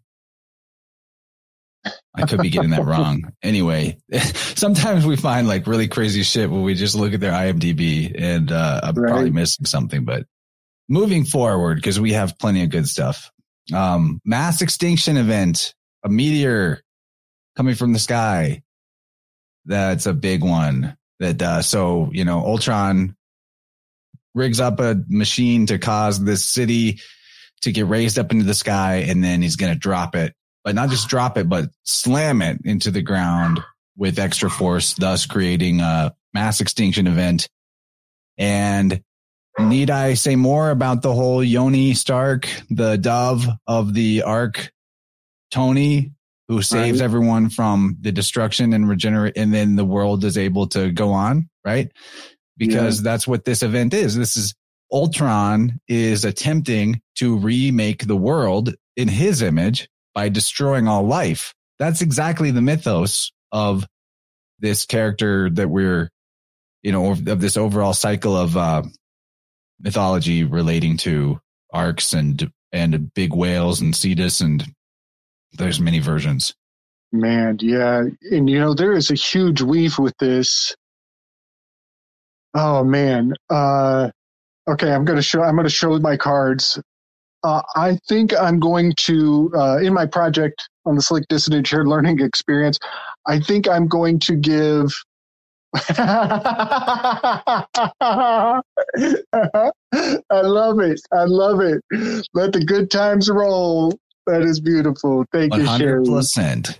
Thank you, Sherry. That's very kind. I'm glad that's catching on. So, um, I'm about. Uh, there's one card that I haven't give given a. I haven't assigned a philosopher. There's a couple, um, but I'm about to try to assign um, Ayn Rand to the star card, and this uh, this in the Atlas Shrugging. And there is a huge weave to this, but uh, Tony Stark and the idea of this entire city, this the civil contract, the social contract, the Hobbesian social contract is collapsing. Uh, and Ayn Rand is integral to that aspect of for every individual to go through that process. It's like uh, just in in uh, taking in the Ayn Rand lens is enough to collapse your worldview in a very major way. And what that would mean in mass is a very profound thing. And it's already kind of happened in a strange uh, way. But if you think of the star card, she is holding up a moon on her arms, uh, the Thoth Crowley star card specifically. She's holding up the entire moon on her on her shoulders.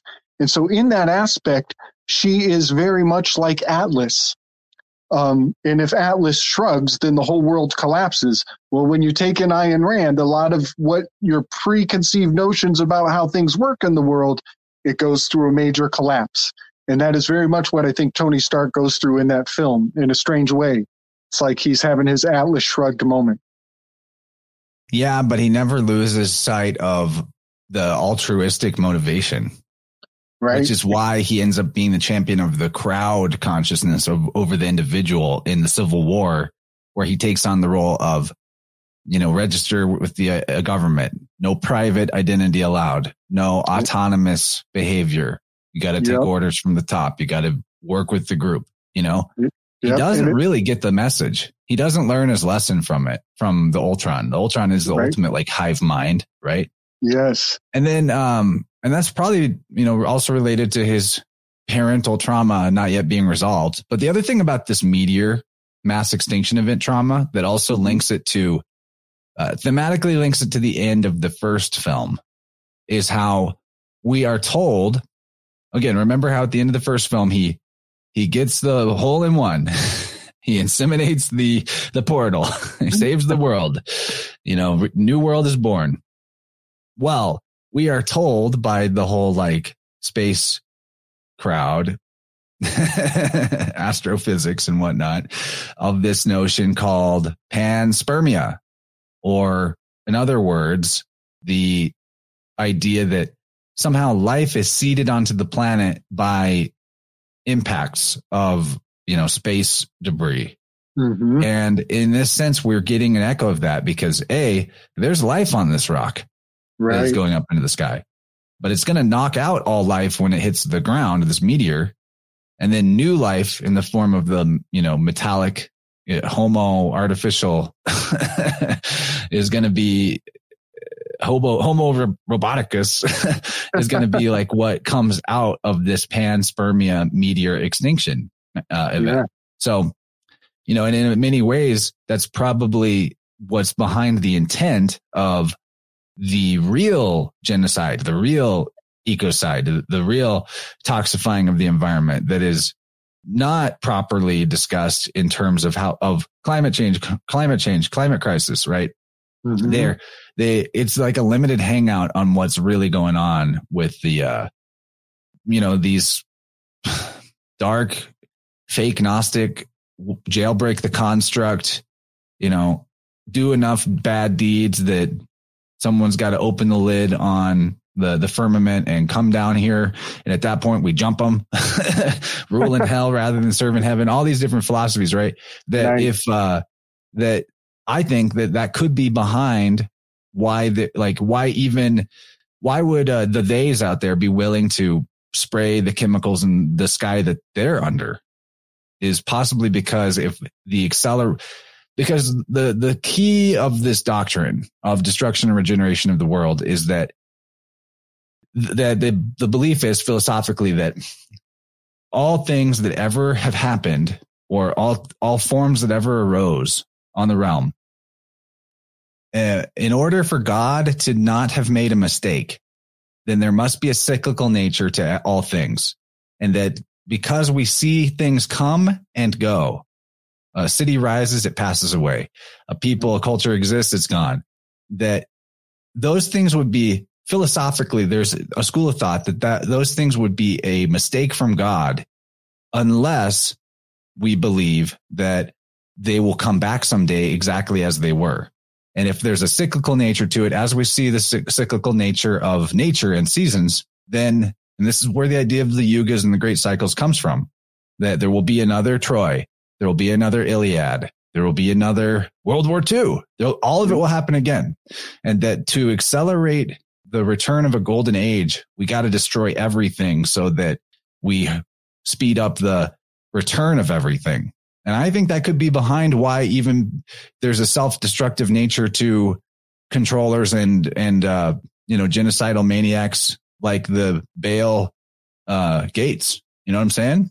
Yeah, buddy. Oh my gosh, it's such a good setup, Chance. This is this is a fun one. Because it sets up Infinity War, homie. Yeah, it does, man. Yeah, man. And okay, I, I want to uh, just kind of mention the parallel of this city being destroyed and the people they literally get on ships uh, while the land is pulled out from under their feet so they're literally being taken off the land uh, that is the, the land-based law and then they go on to s- ships for salvation that is paralleling what happens in ragnarok in uh, in ragnarok the city's being destroyed by Cernunnos, uh, Hela, battling Hela, and the people get on a ship for salvation. Oh, Surtur. So, oh yes, yes. Surtur. You have the, the big fiery the, devil guy, the fury of the sun. Yep. And so there's a parallel going on with that, where the people go on to citizenship for salvation after this conflagration. Uh, oh, which can is, we tell the people what they named this ship of Norse deities, Asgardians, what what they called the citizenship? What was that? Dude. They named they they tell you the name of the ship at the beginning of uh Infinity War. When Thanos is attacking the ship of Asgardian refugees, their citizenship after they've left the land, they're no longer free on the land. They're calling Mayday. The ship is calling Mayday. The ship is the statesman. what the fuck, bro? It's a tip of the yod. And in that moment, that's the opening scene of Infinity War, right? And yeah. for the first time, we've never seen this in any of the other Marvel movies, as they show you the Marvel Studios opening graphic. And as you pointed out to me in a message, the I and the O in studios, the yo, the yod, yeah. 10 yeah. is a different color. They are showing your hand. They're showing their yod. They're showing their 10. Right and the very the next thing they say is like, Mayday, Mayday, the statesman, the citizenship is going down. Whoa. Dude, it's a massive tip of the hand that they're, you know, little wink to people like us. They're like, yeah, we're hip to the spiritual element of all this legal sorcery, but yes. none of these sheeple are going to get it. Their ship is going down. Their citizenship wow, is a detriment to them. You know, the citizenship is death and slavery. It's fucking all there. It's a massive tip wow. of the hand. Okay. So this is a this is we're on the fly here. I'm just going to try to bring it to bear as best I can. So let's see if I can do this. So it's 14 is the 14th Amendment. We just got done with the 13th Amendment, which would have been the death card, which is the Ragnarok. And then, uh, so the next, the next tarot card is the 14th card, which is the uh, Temperance. Um, but we're moving from Scorpio to Sagittarius. And I just today, there is something to do with this island that is the Ser, it's a, oh man, I just found this thread today. It's a type of harp and it's the name of an island off the tip of Greece, but it is the uh, guitar. It's where, um, it's the, the sitar. This is the sitar harp which there's a thread here between the sad guitarius, this type of a harp, which is the name of an island off the tip of Greece, and it having a thread to um, to the citizenship in a fascinating way. I'm just, I just, I'm kind of going because this is an undeveloped idea. But well, there's what some, I want to just pop into there and see if it sparks anything in your noodle yeah. real quick is that, like, I noticed a potential of diffu- musical diffusion yeah. through the guitar and the bagpipe. That these are instruments from different regions that have an element of maintaining the tonal center through a drone. Right. Drone right. Sound. Right. I don't know if that adds anything, but you know, we are talking about drones and the AI of it all. Well, this it's so funny that you're saying that. I did not think about the bagpipe because that is really something. Uh, because well, the, or, was, the pipe organ has the same element of a drone, like a sound that can be maintained as a tonal center, and it just continually that sound blasts out while the other stuff's going on on top too. Organs, yeah. bagpipes, sitars, it's all there. Yeah. Well, the interesting thing about this is that I was it was a analysis of Frederick Nietzsche's Birth of Tragedy. It was his final chapters, and he culminates the whole thing, like the the very end. One of the last weaves that he throws out there is the uh, he's actually speaking of how powerful and useful dissonance is. And it just hit me like a ton of bricks because I've been kind of, I've got my ear out for the power of dissonance in terms of this great reset. And, You're you know, dissident. I'm slick dissident. it's like, and, and I did not expect Frederick Nietzsche to like culminate his works on the power of dissonance uh, at the very end of his book. Like he's really hammering home his point, and he starts bringing forward dissonance. Uh, what so, a weird yeah. point to bring in dissonance too, you know, at the end rather than resolving dissonance from earlier. Right, right. He, yeah, it really, uh, it was an unexpected maneuver. I did not expect him to, because he's a musician. Frederick Nietzsche was a piano player. That's kind of, that's why I he's kind of doing both. He's like uh, he is like Thor in a lot of ways, but he uses the hammer for musical purposes. He also he knocks down constructs and paradigms. He shatters worldviews, but he also uses it delicately, like a musician would, to hit the strings of the piano. Uh, so it's kind of dual purpose. Well, I've basically got through my slides pertaining to the uh, the first two movies, other than to say the last thing that I feel is a major world event trauma pre-echoed, and there's probably others that I'm, I'm missing that I probably caught when I watched it, but I'm I'm not grabbing in the uh, slideshows. But the war in Ukraine, dude. Uh, Hawkeye here, you know, um, the don't worry about the text on the screen. I'm just showing how like burned out cars, and this is like an Eastern European. Uh, it's what is it? The what's the name? Whatever they call it in the film, it's a made up country, but it's equivalent to a Ukraine. Totally, it's in that sort of like post Soviet Union collapse block of countries.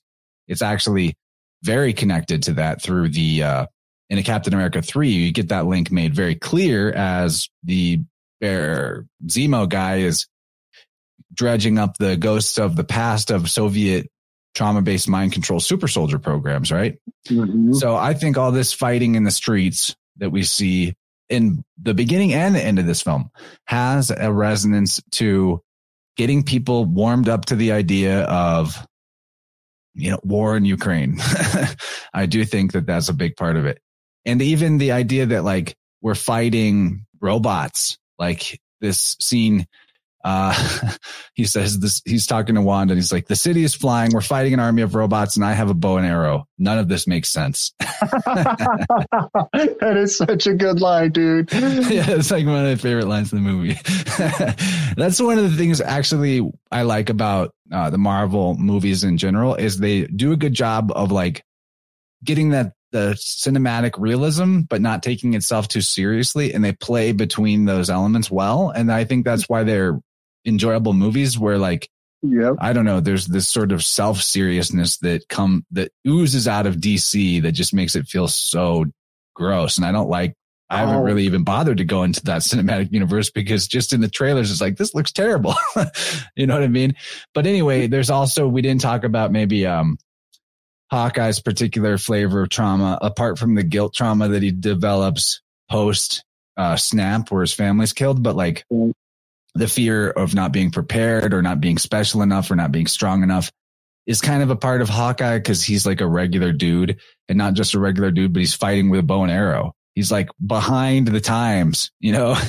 And I don't know if there's more we need to say about him. I think it's probably even more beneficial to get into the end game stuff. And here's a slide we covered last time. Captain America 3 bioweapons leak at a market, you know, big time. Right, right. But uh you, know, I got a I have a friend uh this was a long time ago. You know, we see these headlines and they are just like absolutely the, the things are like not lining up with the way you think they would. And my one buddy, he, uh, I used to say that ah, it just doesn't make any sense. Why would why would it be like that? And he just would look at me and be like, it's not supposed to make sense, bro. It's not supposed to make sense. And every once in a while, that is a good mantra to just embrace and be like, oh, that's what's happening. It's not supposed to make sense. Well, in a way, though, that entire nature of Hollywood, it's not supposed to make sense. Yeah, bonk right. a guy on the head and he's unconscious for two hours. You know, like, like that. That is that's been ingrained in us for right. years and years from cartoons and TV and movies that like just a little clock on the head and mm-hmm. You, didn't kill him, you know, so you're not a bad guy. You're not a murderer, but they are unconscious for the rest of forever. And you never have to worry about them getting up or calling someone on the radio. And anyway, that's just one example of how there's lots of little things in the language of film where we've been trained to accept that which doesn't make sense in order to go ahead and move forward with the plot and suspend our disbelief in other things. And this is, this is what NASA is all about, you know, accepting what doesn't make sense. This is what even, mm-hmm. to, you know, the placenta of it all at the very beginning of life, all these unnatural procedures are done to baby. You cut the cord, clamp it. Yeah. You know, you smear the goop on the eyes. Yeah. I mean, just millions of things are done to baby. And and none of it makes sense whenever you just consider like nature didn't design us to do any of this. Nature doesn't do any of this for us without all this artificial procedure, right? Like, yeah, I mean, you're feeling it just thinking about it, right? It's harsh. Mm-hmm. And yep. Hollywood is doing the same thing. You know, there's constant, NASA's doing the same thing, constant training. Uh, I think the earth shape is this. You know, not everyone agrees with that. No big deal. But I think the whole idea of standing on a spinning rock flying through an infinite void in a meaningless existence is the getting accustomed to accepting that which doesn't make sense. Right. And if you've been doing that your whole life, through video games, through movies, through TV, through NASA, through the science, left and right.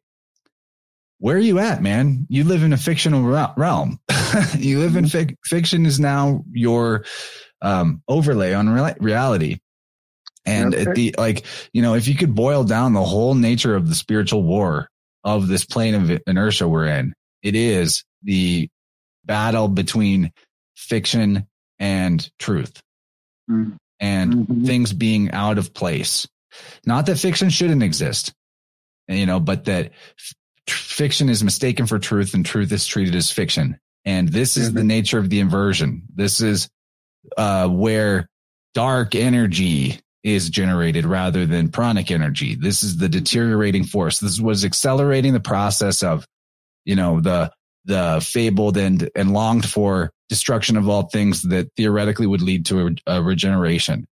In my opinion. And I think all these movies actually are capturing that theme in, uh, sometimes overt and otherwise subtle ways. And that's why I want to talk about, um, I know that you gave, you did a good cram session on the last Avengers films relating to Thanos, the snap, uh, wiping out of half of all life, the Infinity Stones. And so I would kind of like you to just take us through your notes on that. We got about 30 minutes. I know that's not ideal for how much there might be there, but please, you know, I'm going to kind of kick it over to you and let right. us bring it home with the, uh, the end game and how obviously if nobody's noticed, that that movie where half of all life in the universe is wiped out uh, in the snap of a finger was called Endgame, and it happened right before they threatened us with this idea that like half of everyone you know is going to die from cooties, right? It's yeah. clear that there's a parallel there. It's clear they're warming us up to the idea of our friends and families dying. And if there is anything to the magic of this spellcraft that is real, it's interesting because as you said, whether it's because they took the, the cowpoke the the no voice, or because uh, they got sick in some way and then went to the hospital and the rim death is near took them out, or whatever version of the you know chain of events there is. Mm. People lost people on both sides of the aisle. The people yep. that knew what was up and the people that didn't know what was up. Yep. And it makes me wonder if like this big mass media event had some effect on the collective consciousness to prime the pump for the idea that a bunch of people are all, all of a sudden not going to be here. Or if there's an astrological uh, occurrence that was coming that was going to prime that. And then, you know, they threw gas on the fire with the whole end game narrative. I don't know, but it's a take us away, man. I'm just ranting about it, but it, it makes yeah. me mad actually. I, me too, me too, and rightly so. You know, and uh, and it is uh, ideal that we transmute that anger and that rage uh, and uh, channel it and you know put it to our put it to our purpose. Um, I'm inclined, and I do I I struggle with uh, knowing that not everybody is going to have the wherewithal to transmute so much rage and anger and that there are a lot of people who are going to fall by the wayside and uh, in in uh, in adopt the victim mentality. yeah, brother. Yeah, brother. Um, but there is a part of me also who knows that the the cream of the crop are going to rise to the top out of all of this. There's a part of me that knows that uh, harnessing the spirit of the what people called paranoid eventually you crack through paranoia and you become the mystic you know what i mean um yeah the and, whole Tsarion statement that conspiracy work is spiritual work yes you know? yes Study, like going into spirit will lead you to conspiracy going into conspiracy will lead you to spirit and you will have blocked your authentic progression if you re- reject the other path once you notice the fork in the road. Yes. And so, to, in the strangest way, you know, one of my philosophies is to, you know, convert my enemy into my ally, you know, even without them knowing it. And so, in the strangest way, a lot of what we're seeing in this film, uh, it just pisses me off that there's uh, that there's a force that is so powerful that they can flaunt it in film uh, and tell us the plans in, in advance. But then there's another part of me that is like, yeah, well, it's on us to break through to penetrate the, all that symbolic bullshit and get this uh, this forty thousand foot overview uh, to see the actual landscape and all the revelation of the method that is in this project that is the Marvel Avengers. And I I never really thought of it until you said it last night that this is the longest arc of all cinematic history. Is there is there ever been a 20 plus film long story arc that's so vast? It's and and they're still going. I mean, they're still cracking them out. Uh, so it, it really is. I mean, I've lost count. Uh, where, well, yeah, like, we no, haven't even touched on the whole what's next for Avengers with uh, Kang yeah. the Conqueror, and yeah. I don't even know if we're allowed to talk about that. It gets too racial. oh, right, right. Which and that is right? well, yeah, that is a big part of the the program here. Is like if they can make people overly cautious around race, then they can seed our consciousness all that deeper with racial symbolism and racial cultural implication and then they can speak over our head even more because i can't because i feel uncomfortable uh, when i talk about captain america getting arrested by a black dude and in the next breath bowing down to his highness who is a who is also a black dude you know what i mean it's just important that we can talk about these things and point out what they mean symbolically uh, uh, otherwise, we are stunting ourselves uh, in uh, in the sense that we're not supposed to say these things, but we're consuming them. The artist is putting it out there, and we're not even allowed to talk about what we're you know what we're seeing uh, put in plain sight. So that's a big part of the weave too. Yeah, you're right. It's only going to get trickier and trickier as the uh, as the plots develop. Maybe that like as we're talking about the power of secrets right now yeah. time to bring up your whole thoughts on the Hail Hydra moment with Steve. Can you set up that moment yeah, in the film yeah, and what happens and what it yeah. means? Yep. You know, uh, big, big up to uh, a bird dog in the chat. I'm pretty sure he's still in there. We had fun the other night. Um, you know, uh, this this is a metaphor. I want to uh, I'm going to put this out metaphorically, uh, just for people to kind of see through this lens. But you know, there's a phrase that I I feel like some people attribute it to Tesla, but I'm not 100% sure who said this. In the kingdom of lies, truth is treasonous. And so now think of this as like um, I was talking about it as uh, you know how Black Panther they have uh, they scan the terrain and then he's able to uh, on a on a holograph he can see like a cavalcade of cars driving oh, down the Orwell road. quote, by the way. Truth is treason in the empire of lies. Thank you. Okay, very good, very good. So yeah, so he scans the terrain and he gets a topographical 3D map of these cars driving on the road, and he can even predict and scan where they're going to be in five minutes. If these if the this momentum continues in five minutes, he can actually perceive what's going to happen in advance. And this is kind of what they do on the stock market in a strange way. And it's so, kind of the idea of all things will happen again the way they happened before. Right. The, if you path, are on that arc and you yep. go through the destruction and regeneration and you have all the data from what happened before, yep. I don't know. What do you do with that? I don't know. Just thoughts. Right. So, so in the kingdom of lies, think of the lies as nano dust particles that have scanned the into all of the terrain and all of the things that are going to happen inevitably because they have all the lies locked down and in place. And if they want to, if they want to see who's awake and who's aware and who's savvy, all they have to do is seed one little droplet of the truth. And then they can see the connectivity of what's going on underneath the surface by how responsive we are uh, to the truth. Uh, and that's just kind of a, a strange metaphor for like, if everything is locked down, nobody knows the truth of the realm, then one little droplet of the truth uh, stands out like a sore thumb on this backdrop of lies. And so this was demonstrated in the scene where uh, they, uh, I believe it's in Endgame, where Captain America is going, they're going back through time and uh, they're trying to collect all, all the Infinity Stones because they find out that three of them were in New York at the same time at one point.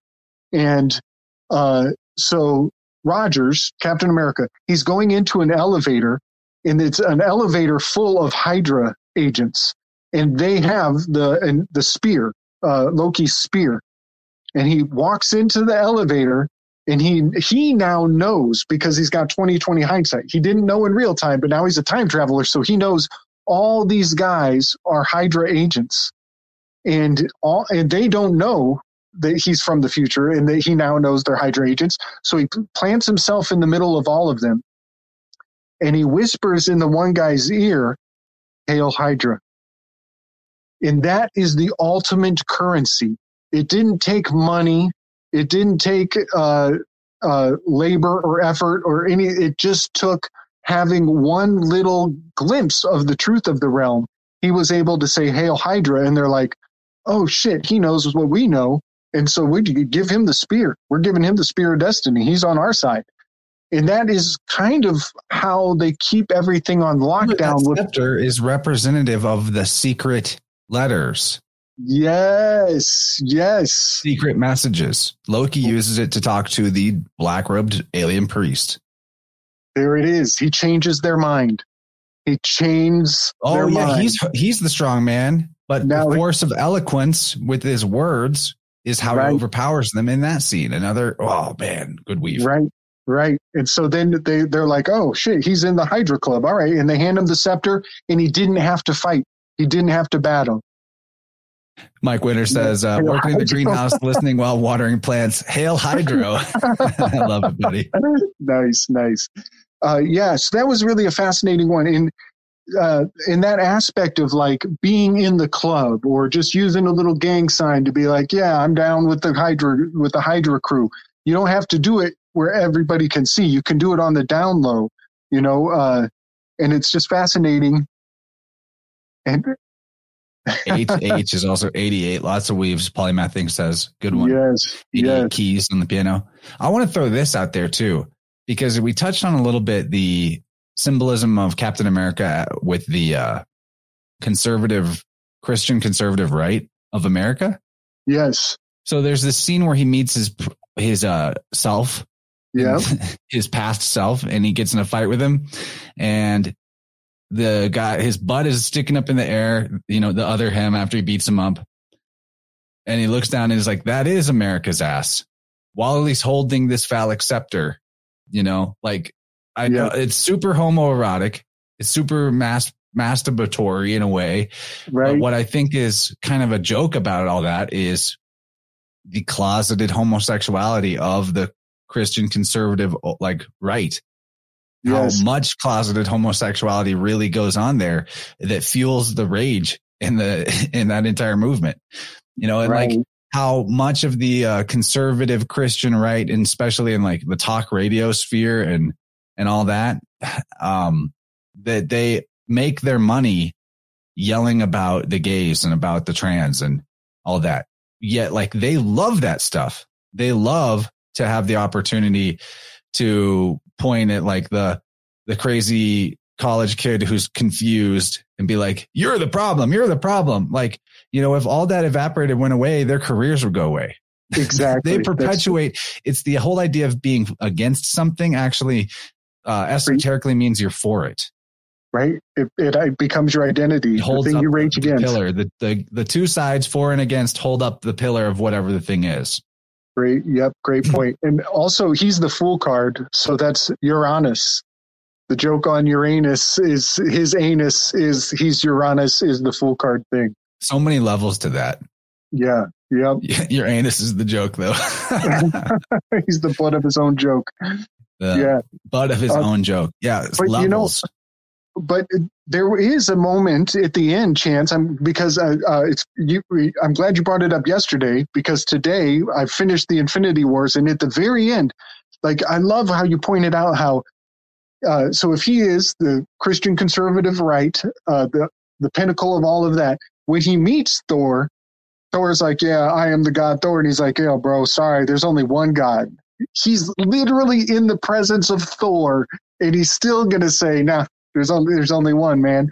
Well, what's kind of cool is that they uh, there's a redemption thing about that chip on his shoulder in the very end where he actually picks up the hammer of Thor and he takes on, uh, he resolves that. You know what I mean? And he takes on the hammer of Thor and he becomes the solution uh, in his own way. So I think it's kind of neat how they uh, how they worked that through. And at the very end, he gets over himself and he takes on that root, the true root of it all. Uh, and yeah, there's an alchemical wedding there when he picks up the hammer.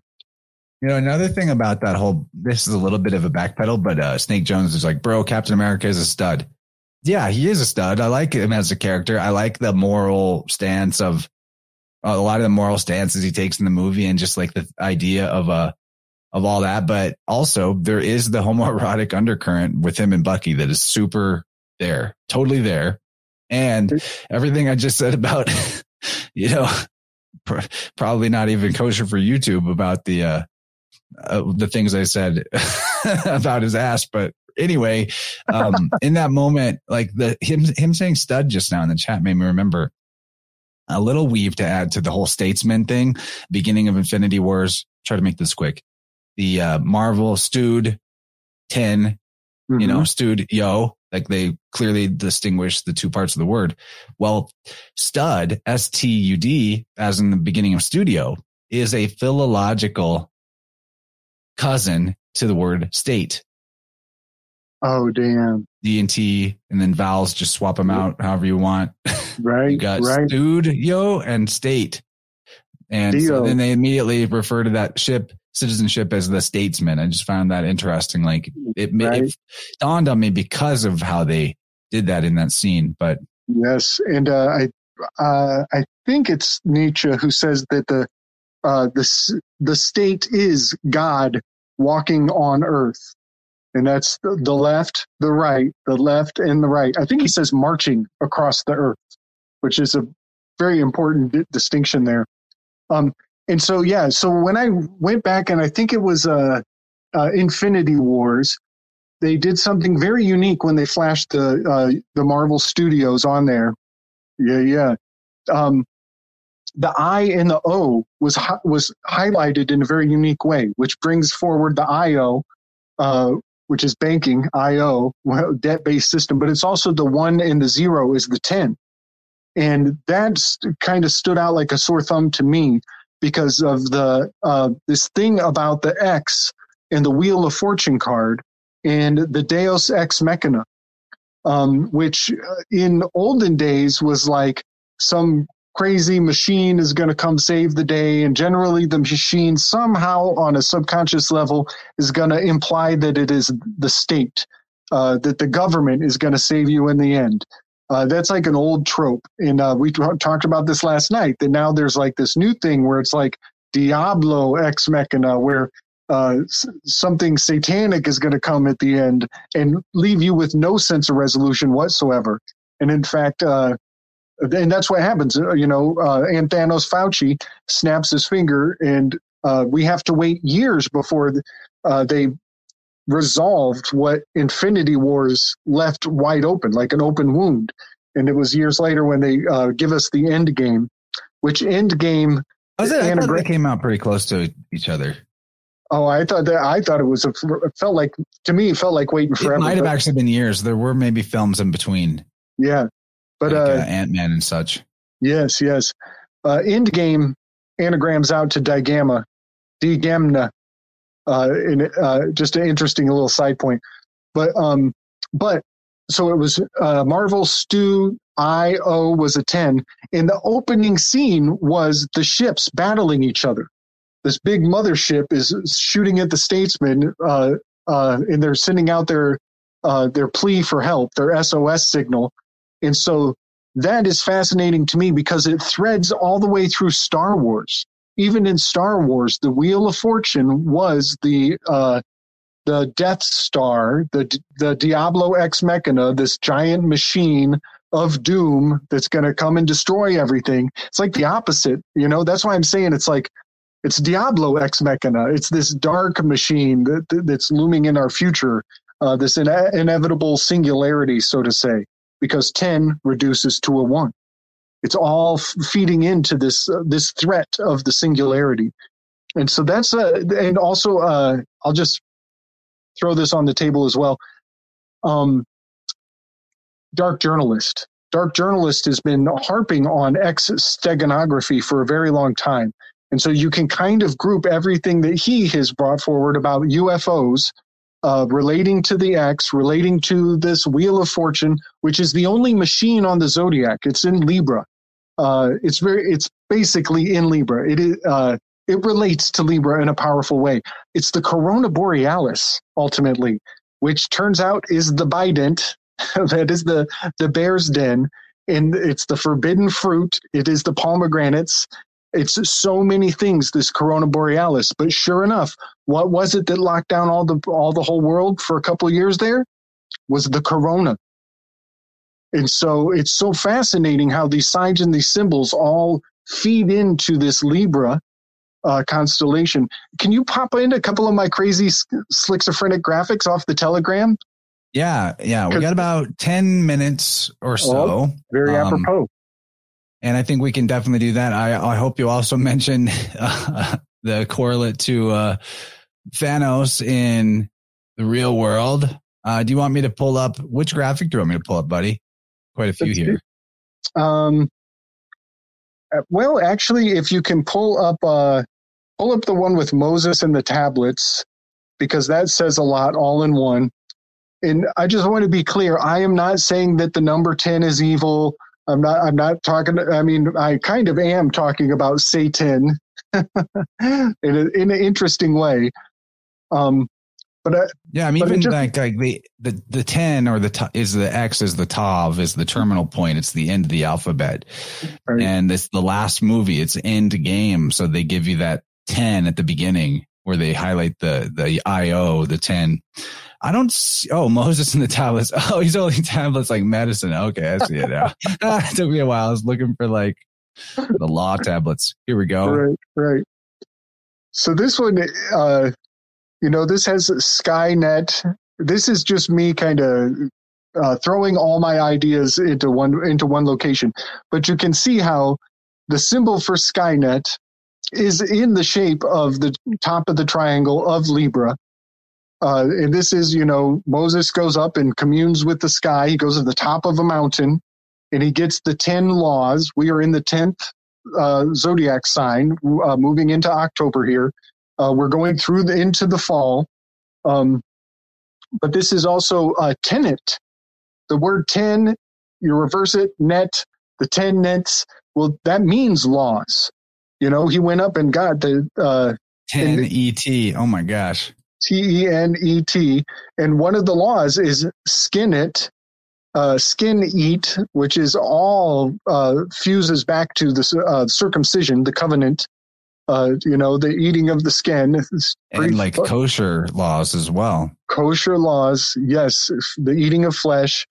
Um, you know, this is, you know, today in our generation, they're going to teach the kids that, like, oh, we got these laws from the Anunnaki. You know, they came from the sky. These sky gods came down and the aliens gave us the do and do not list, how to be good for goodness sake, uh, riding on sacred chariots. You know, it's so fascinating how, how much consistency there is in all these themes. Um, but I'm putting the Wheel of Fortune card here because it is uh, essentially Corona Borealis is just a couple degrees away from Libra. I mean, it's just they're basically on top of each other. Uh, but the Wheel of Fortune card, I've come to believe, is uh, the Corona Borealis, um, which relates to uh, Hades Bident, and it also relates to the Benben stone. It also relates to a little circle, a council of wise elders sitting in the symposium with one little missing section of it. All of that is uh, intrinsic to the Corona Borealis and all of the laws that give us our moral compass. Uh, the moral compass is also uh, very nearby. Pyxis, P Y X I S constellation, is literally a celestial compass. And all of that is in the Libra. It's uh, right there between Virgo and Libra. And I'm just going to let you mic drop on on some of these for the sake of time. yeah, buddy. Yeah, buddy. Uh, good stuff, though. Really good stuff. Uh, I'm going to bring up this one. Okay. Yeah. This. Okay. So this is important. Thank you. This is a good one to do. So what I think we're seeing with all this programming is they are on a very subtle level. They are making sure that the mythology of the sky is embedded in our consciousness on in some way, shape, or form. And with consistency, with with the full scaffolding of the heavens, uh, subtly seeded into our mind in ways that we that very few fully appreciate. And part of the consistency of that is um, uh, Gamora she is the Empress card. Uh, we're over in Pisces now. We're on the other side of the zodiac. She is in. Uh, she is the Empress card. She's basically Cassiopeia, is the Empress enthroned, the enthroned goddess figure, and she has a relationship to Andromeda, and Andromeda is this is Gamora's sister, who is uh, Nebula, and Nebula is locked in place being tortured for a prolonged period. And that and that having her locked in that position, that is Andromeda, who has a a, a, a family relation to Cassiopeia. Andromeda is the daughter of Cassiopeia. And so when they put uh, Nebula in this tortured position, she is embodying the Andromeda constellation in a most fascinating way. And so these relationships of the characters are actually the mythological relationships of the zodiac signs and the constellations therein. So I just wanted to kind of put forward how consistent these relationships of the characters are uh, as the mythology of the heavens is basically being repackaged and sold to us for entertainment. Uh, and if can you zoom in on Infinity Wars? I just was kind of uh, doodling a little bit while I watched the film and I came up with some wild anagrams here, like Infinity War. If you if in you fight in war, yes, wiring vanity, wiring vanity, uh, because we see ourselves in the film, you know, and we look for ourselves in the film, and in that aspect, it is like a mirror. It is like vanity. Uh, in a good and a bad way, you know, depending on, uh, you know, different strokes for different folks. Some of us you know, I'm a little ashamed of uh, me admitting yesterday that I identified with Thor so much. I'm, a little, I'm a little embarrassed. Um, but that oh, was Thor's, when I was younger. Pretty cool. That was that was when I was younger, right? Right. so, um, just be careful who you tell that, or you get labeled a Nazi. right. Good point. Good point. But also, so if we do, uh, if we convert the W of war to a G, we actually get infin- infinity infinite tiger, infinite tiger. And that makes me think of uh, paper tigers and the fact that they're like a babushka doll of um, of corporations. You know, they have like these throwaway corporations where it's like, oh, you get think you get to the center of who's in the who's in the seat, and then they just throw that CEO away. We had like two thousand CEOs uh, who retired over the past uh, over the past few years. So mm. they, it's like an infinite babushka doll of paper tigers. Uh, and I'd like to think that those CEOs are stepping down because they found ayahuasca in their life. And they and they're answering. they answer, that that whole chestnut has some dark tendrils potentially as well. Yes, the uh, Amazon. Uh, the commercialization of these types of plant medicines, and you know, that immediately attracts a different type of shamanic practitioner. But that's the side weave. I'm gonna go ahead and steal your thunder. I've been trying to trying to lead you to it, but we got to talk about Ann Thanos, Fauci. Oh yeah, and you know I think that's a good place to to uh, mm-hmm. really show the parallel here. The six stones, you know, right? Give it, give her. So, yeah, I'm learning how to speak Canadian. They say give her. Give her, dude. Yeah, buddy. So the uh, gauntlet in Italian is essentially monopoli. Uh, it means monopoly. And so Anthanos Fauci, you know, the, some people want to call it deep state. Uh, that's a pretty good word for it, but it's got a lot of, it comes with a lot of baggage. But you know, he just really focus on the unelected officials. Not that the elections matter; they're also nice. selections and a farce. But like these creatures that that last between administrations, and like they are a type of royalty. You know, there's an right. ability to that. Right. What, uh, didn't we? Uh, we uh, we had a weave from Moon Knight where we looked up bingo, and it's like big international non-governmental organization. Bingo. That's what that acronym stands for. And so, yeah, these fools are not elected. They are uh, they are appointed. They do the cost benefit analysis. You know, the uh, the mammon has put them in place, not the science, uh, and it is not organic. Uh, they are in, uh, yeah, they're in in the brotherhood. But yeah, uh, Thanos Fauci, he had I think it was five presidents in his hand. Even though there are six stones, he had five presidents in his hand then he snapped his finger and locked it, locked everything down. That is way too much power uh, in one person's hand. Uh, and the fella from uh, from the NWO, they're not even stateside. NWO is According like to the quick Google search, Thanos served under seven presidents. Oh fuck! I didn't know that. That's even more than I thought. But yeah, he's done all this before with the whole uh, AIDS right. thing as well. Oh man, and AIDS. And he did. He, you know, just like Thanos said exactly what he was going to do when he got the gauntlet. He said he was yeah. going to wipe out half of all life. Right. Yep. What did uh What did Fauci say bef- during Trump's administ or before Trump's administration or whatever? There's that very famous video that's gone around of him saying there will be a major pandemic during the Trump administration. Big time. Announcing Big time. the plan.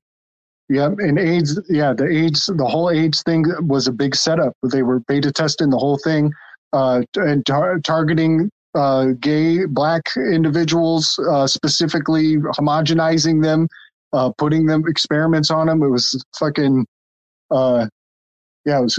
Uh, it's the great American. Kind of reminds you of the glory of the great American experiment. but I got to point this out. Hades the H is silent. The word AIDS is the name Hades.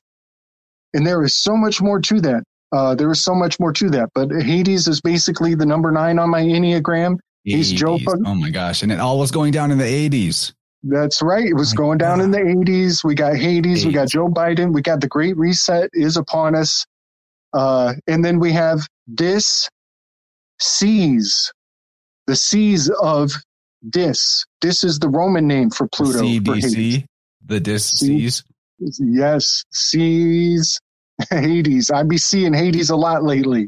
I tell you what.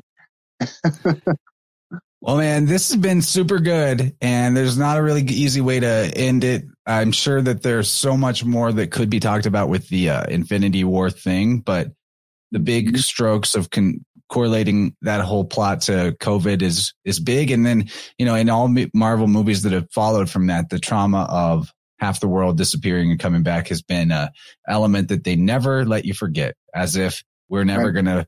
You know, the new normal, things are going to be the way they're going to be for, yeah, the way the shift has occurred. So, the reason why we're going to wrap this up right now is because we've got a double header on the InnerVerse channel tonight. I'm going to premiere right after this I'll put the link in the chat. Right after this, we're going to premiere my conversation with Amanda D. Vollmer. And, you know, she's a legend in the, the, the truth world. She's great. We had a fun talk and so look forward to that. You know, we're to, it's a, it's not a live. It's a premiere, even though I think I'm wearing the same shirt that I have on right now.